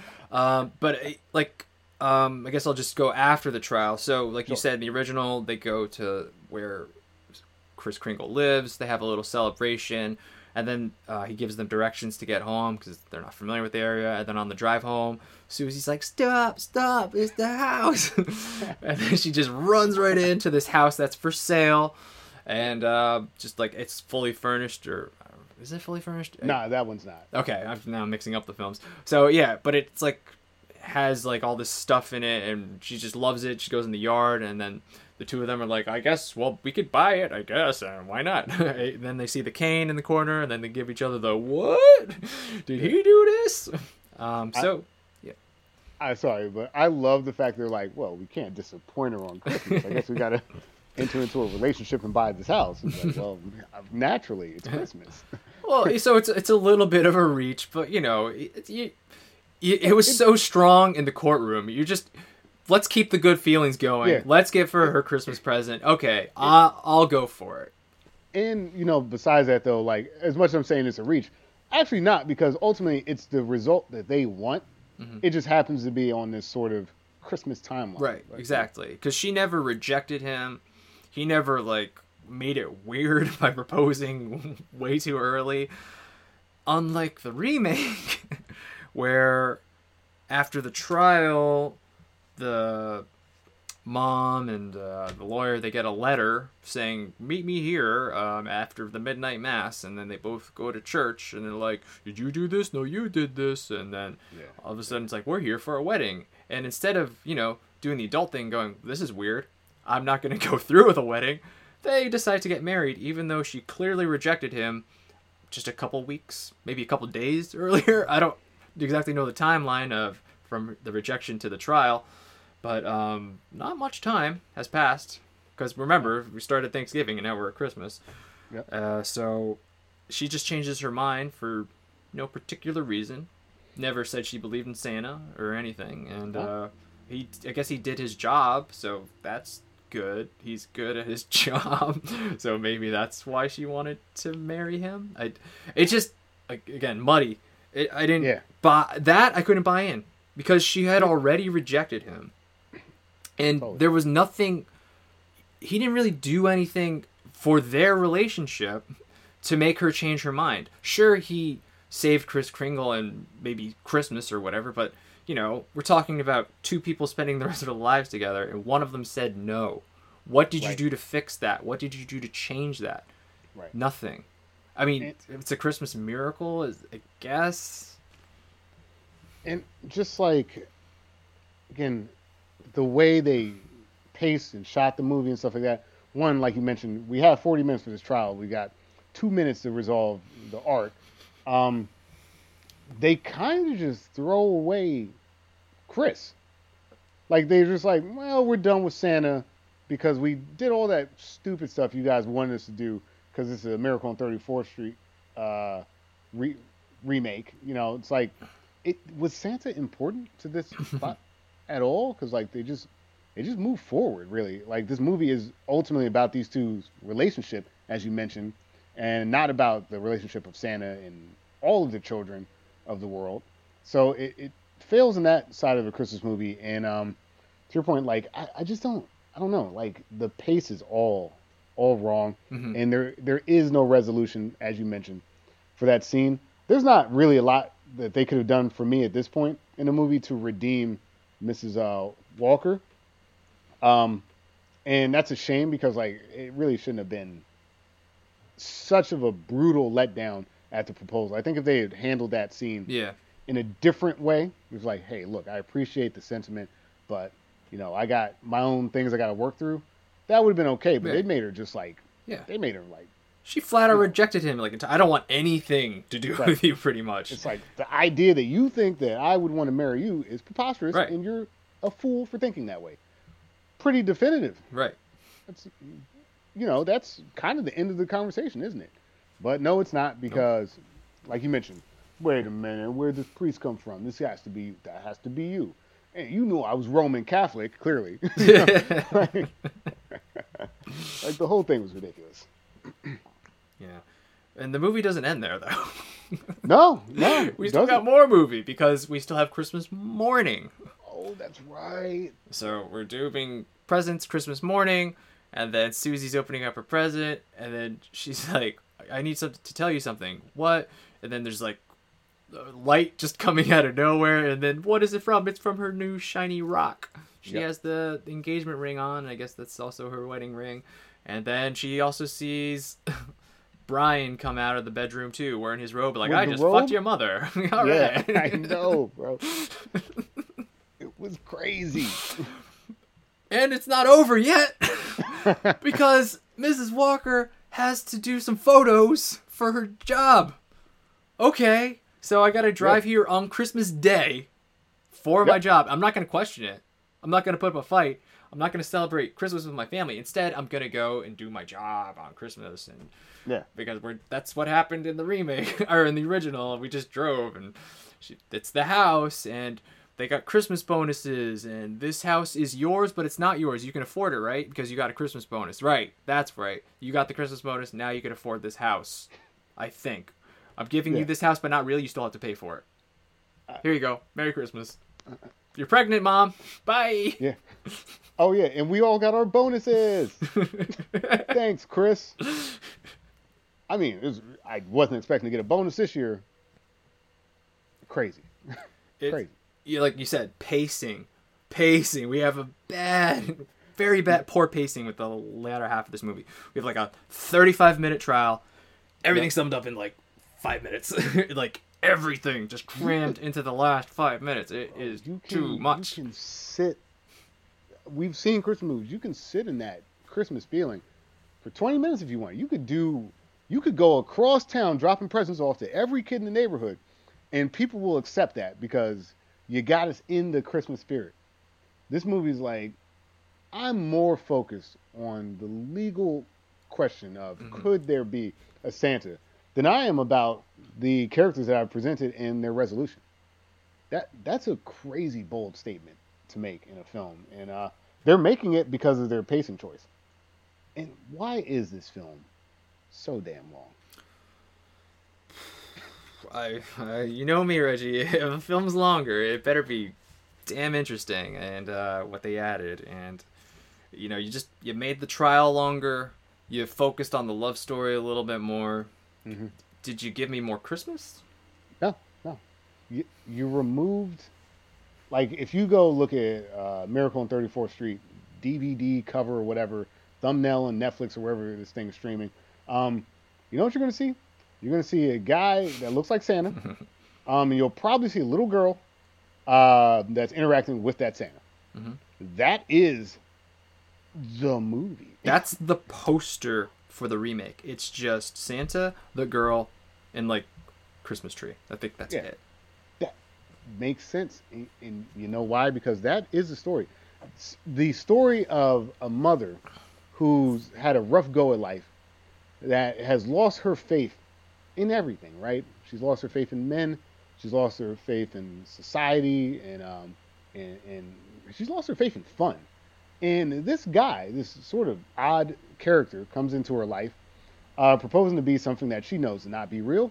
Turns out he's the real deal, and not only is he the real deal, he's made everyone believe. And you know that moment where she writes on that letter, Mm-hmm. P.S. I believe that is the story.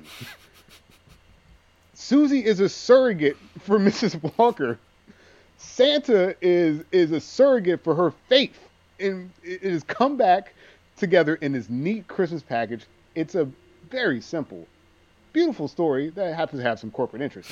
but you know, you can't pay for the type of Christmas joy that this movie and Macy's brought you.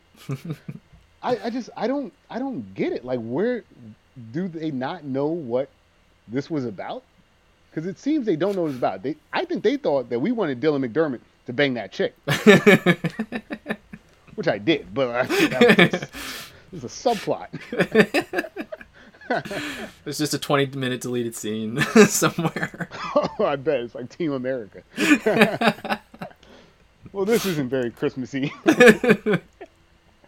All right. My bad. It's okay. You want to talk about the music? hey, let's talk about the music. I just wanted to talk about the music a little bit because, correct me if I'm wrong, but the 47 film, does it have Christmas music in it? I don't recall. I don't think it does. To Christmas music. No. I mean, and I started to think about it. It's like, wait, when were Christmas songs written? Like, was this made before Christmas songs? Well, they did have the Santa Claus, Santa Claus. Uh, they had that weird Santa Claus song. So, but there were Christmas songs like Santa Claus is Coming to Town. Did was made in like 1934. But I actually did some research and like the top 25 Christmas songs, like only 10 of them came out before this movie was made. Maybe Hmm. nine because maybe it was made in 1946. So like a lot of Christmas music might have come out after this Christmas movie, which kind That's of fair. blows my mind. It's like you think of Christmas music like just something that's like always been there. Like Jesus was born and then somebody was just singing jingle bells right there, like right next to him. So it's like it's interesting that there's not really a lot of Christmas music in like a Christmas film. Which today, by today's standards, like you look at Home Alone, it's just like so much Christmas music. Even like Die Hard, it's just so much Christmas music. And then the remake does have a lot of Christmas music.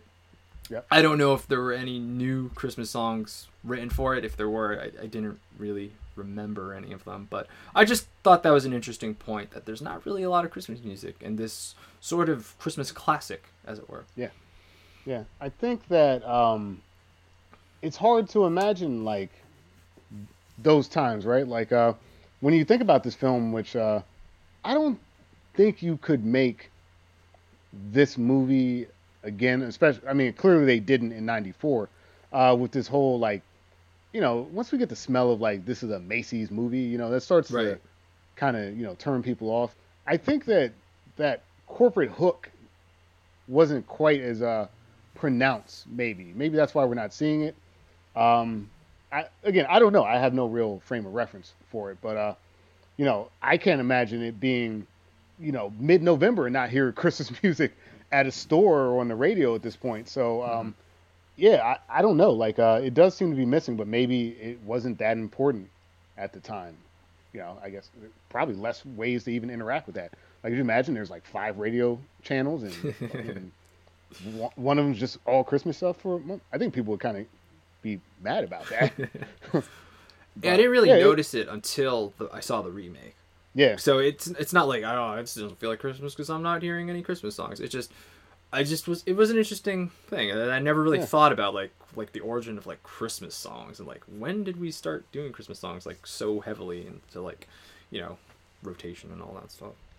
It's a great question. I, I obviously I don't have an answer for it either, but uh, no, you make a good point, and I think again because we talked about pacing, the movie actually moved at a pretty brisk Yeah, pace, all things considered, and I, I didn't really stop to think about it So, uh, till just now actually. Yeah, I mean it, it was it was pretty good pacing wise. I remember last time we did the Casino Royale movies and when you when you made me watch that original, I was checking the clock like every Yeah. ten minutes for that Yeah. piece of shit. This one, not so much.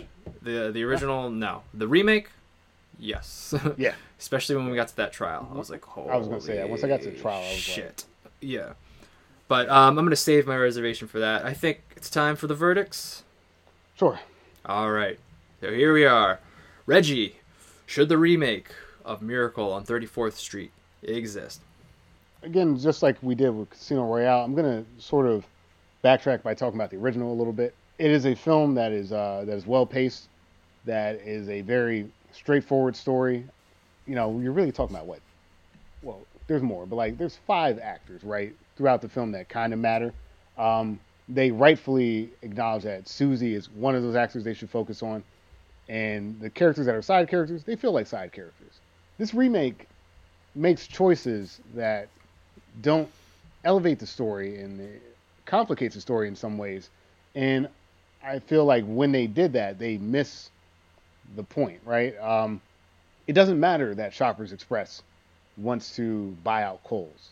It doesn't matter that Fred Gailey, you know, the proposal, like that doesn't really matter. It's an unfortunate thing that happens in a movie, but it's a distraction. They really should have keyed in on who is this Kris Kringle character? What's his deal? Because we we spent a lot more time with that in the original. We look at his uh his employee card and like uh the way he's described himself. It's very sort of uh uh what's, what's the word? There, there's like this myth and lore to it, right? Like he's doing things like Santa would do in the real world. It's it's kind of novel and absurd, but uh, because he's so charming, charismatic, believable, um, people that otherwise wouldn't start to believe him. Mr. Macy's like, okay, yeah, yeah Santa, whatever. Um, uh, different doctors at the uh, the old folks home, they believe him. It's just I don't get that in this remake. I don't think that anyone really believes him. Maybe the kid, but the kid's not in the movie enough. So I, I don't know how they took this really easy story and fucked it up, for lack of a better word, but they did. And um, I think there's a reason why I've never seen this movie before. You know, I've seen a lot of Christmas garbage. Um, Jingle All the Way is one of my favorite movies. I, oh, I watch it every. That is every not year. garbage. That is a no, classic. I know. exactly. Put the cookie down. I'm sorry. I just had to get that out there. I, I love it. Turbo Man. But like, I am, you know we talked about before is like my grinchy ways. I'm not really the big christmas movie guy but like every year i do the dance just like everybody else. If charlie brown's going to sit in front of that tree i'm going to watch it. If that grinch is going to steal christmas i'm going to watch it in cartoon and live action. I'm the one dumb enough to watch the pac-man christmas movie. I watched this and it did nothing for me. It didn't make me feel like i, I was doing anything christmassy it was just like this is not a christmas movie so uh, yeah it's not good. Uh, this remake should not exist because anyone could have pulled this off, and they didn't. It's crazy. That's it. You know me, Reggie. I, what what did you bring? What did you bring to the table to to merit this movie needing to be made? So I thought of all the new stuff that we got. What did we get? We got the Shoppers Express, which was kind of went nowhere. We got the extended love story that really didn't matter. We got some Christmas music. It's in color. Uh, those things are, are, true about the film, but yeah, it, ultimately it does kind of lose just like the message. Like, what what is what's what's the story we're trying to tell here? And like for me, I completely dropped off when we got to the trial because it just felt like a completely different film at that point. I just I'm thinking about kids watching this. What kid is gonna sit there and watch this trial and this remake and go, "Yeah, this is a Christmas movie. This is a great Christmas movie." Kids are gonna be bored out of their minds during that trial, even with like fun things like a reindeer or a kid who's like he's too grumpy looking to be Santa. Even that stuff. It's just we want to see Santa. We want to see him interacting with kids. That's what we want to see. And if I'm bored, I can't imagine what a kid with the, like no attention span is going to be doing when that scene when that whole trial is happening. It's just it was too long. It was just why did we make this movie longer? I, I am still just like scratching my head about it, but it it wasn't good. what they what they added wasn't good. I will give this the remake though. I thought that scene with the deaf kid was goddamn adorable and charming, and I love that scene. And if you made more of that in this remake, yeah, that movie should absolutely exist. But you didn't. You focused on this love story. You focused on this trial. You focused on this evil corporation, and I didn't buy into any of that stuff. So, yeah, it's pretty easy. This remake should not exist. Yeah, they they basically just took like what are things that should happen in a '90s film, and then just like shuffle it up with uh, with the Miracle on 34th Street story, and you know it, it didn't translate very well. No, John um, Hughes, man, he got his he, he ruined 101 Dalmatians for me. He ruined Miracle on 34th Street for me. Yeah. Anything that he touches in the 90s, I feel like I, I'm gonna have I'm gonna have very negative emotions towards. Sure. I, I'll say this, like, um, in the spirit of this, like, uh, here's a movie that I'm not saying go watch this, uh, but you know, Christmas Chronicles, right? It's a Netflix movie that came out that you know I watched because cultural phenomenons, things happen, right? It's absurd. It's absolutely absurd. It's like a classic Santa, you know, gets stuck uh, in some town. He's got to like team up with some kids to get his sleigh going so he can deliver the presents, right? It's classic silly Santa story, but it, it, just hits those notes. It focuses on the kids. It does have jokes for adults. It has um, sort of what you're expecting from a movie with kids. Uh, like that to me, which isn't even a movie I really like that much, but like it's a Christmas movie and it hits those notes that you expect. It's it's a very particular type of camp that a Christmas movie is, and this movie does not hit those notes. So uh, just wanted to kind of point to an uh, an example of a film kind of like this that nails the tone, even though it's not even that great of a movie. Like that's not really the point of a Christmas movie, is it? Yeah, so. I, I, definitely didn't get the Christmas feeling, um, especially once we hit that trial. I mean, like I said, it could have ended the remake. It could have ended like it could have ended just when everybody was holding up the signs, like "I believe, I believe." I like, yeah. Everybody in the world believes he's Santa. I, I don't. It doesn't really matter what this court Matt thinks at this point because the whole world believes that this guy is Santa, and to have forty more minutes of movie just dragged out. Oh man, what a chore! Yeah. I was checking the clock like every two minutes after that trial. I was so bored.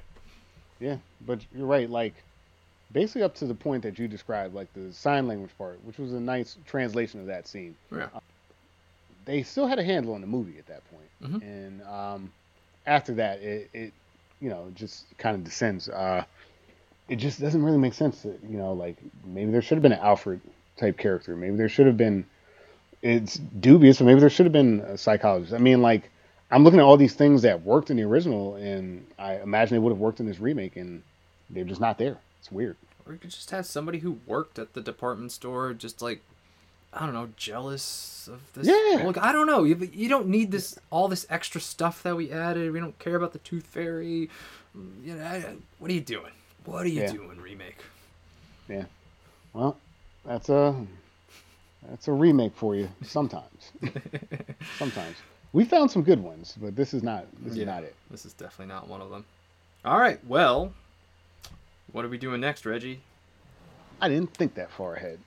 All right, well, you picked Casino what? Royale. This was kind of like mutual, like let's do this one. So, uh, all right. So I don't know. I'm just looking at this list here, and one that kind of sticks out to me is Guess Who's Coming to Dinner. Okay. And then they got the remake Guess Who, I think is what it's called. Let me. That's the one with uh, that's one with Ashton Kutcher. Kutcher, yeah, yeah, okay. Yeah, hey, that that works for me. It's um, that takes place around the holidays, right? And look at this: the majority of the remake was filmed in New Jersey, Cranford, New Jersey. Which, oh, yeah, look at that. nice. A lot of filming in New Jersey these days. All right, so we'll do Guess Who's Coming to Dinner versus Guess Who for next time. All right. All right. Well, thanks for listening, everybody. Let us know what you thought in the comments below. Did you agree with us? Did you disagree with us? Do you know the difference between a trial and a hearing? let us know all these important facts, or let us know down below. Um, if you're not following us, you know, feel free to subscribe, give us a like, give us a five star on iTunes, whatever you can do to help us grow. Um, you could also follow us on all the social medias at Retro versus Remake. I'm Reggie Parker at RP Comedy on Twitter and Instagram.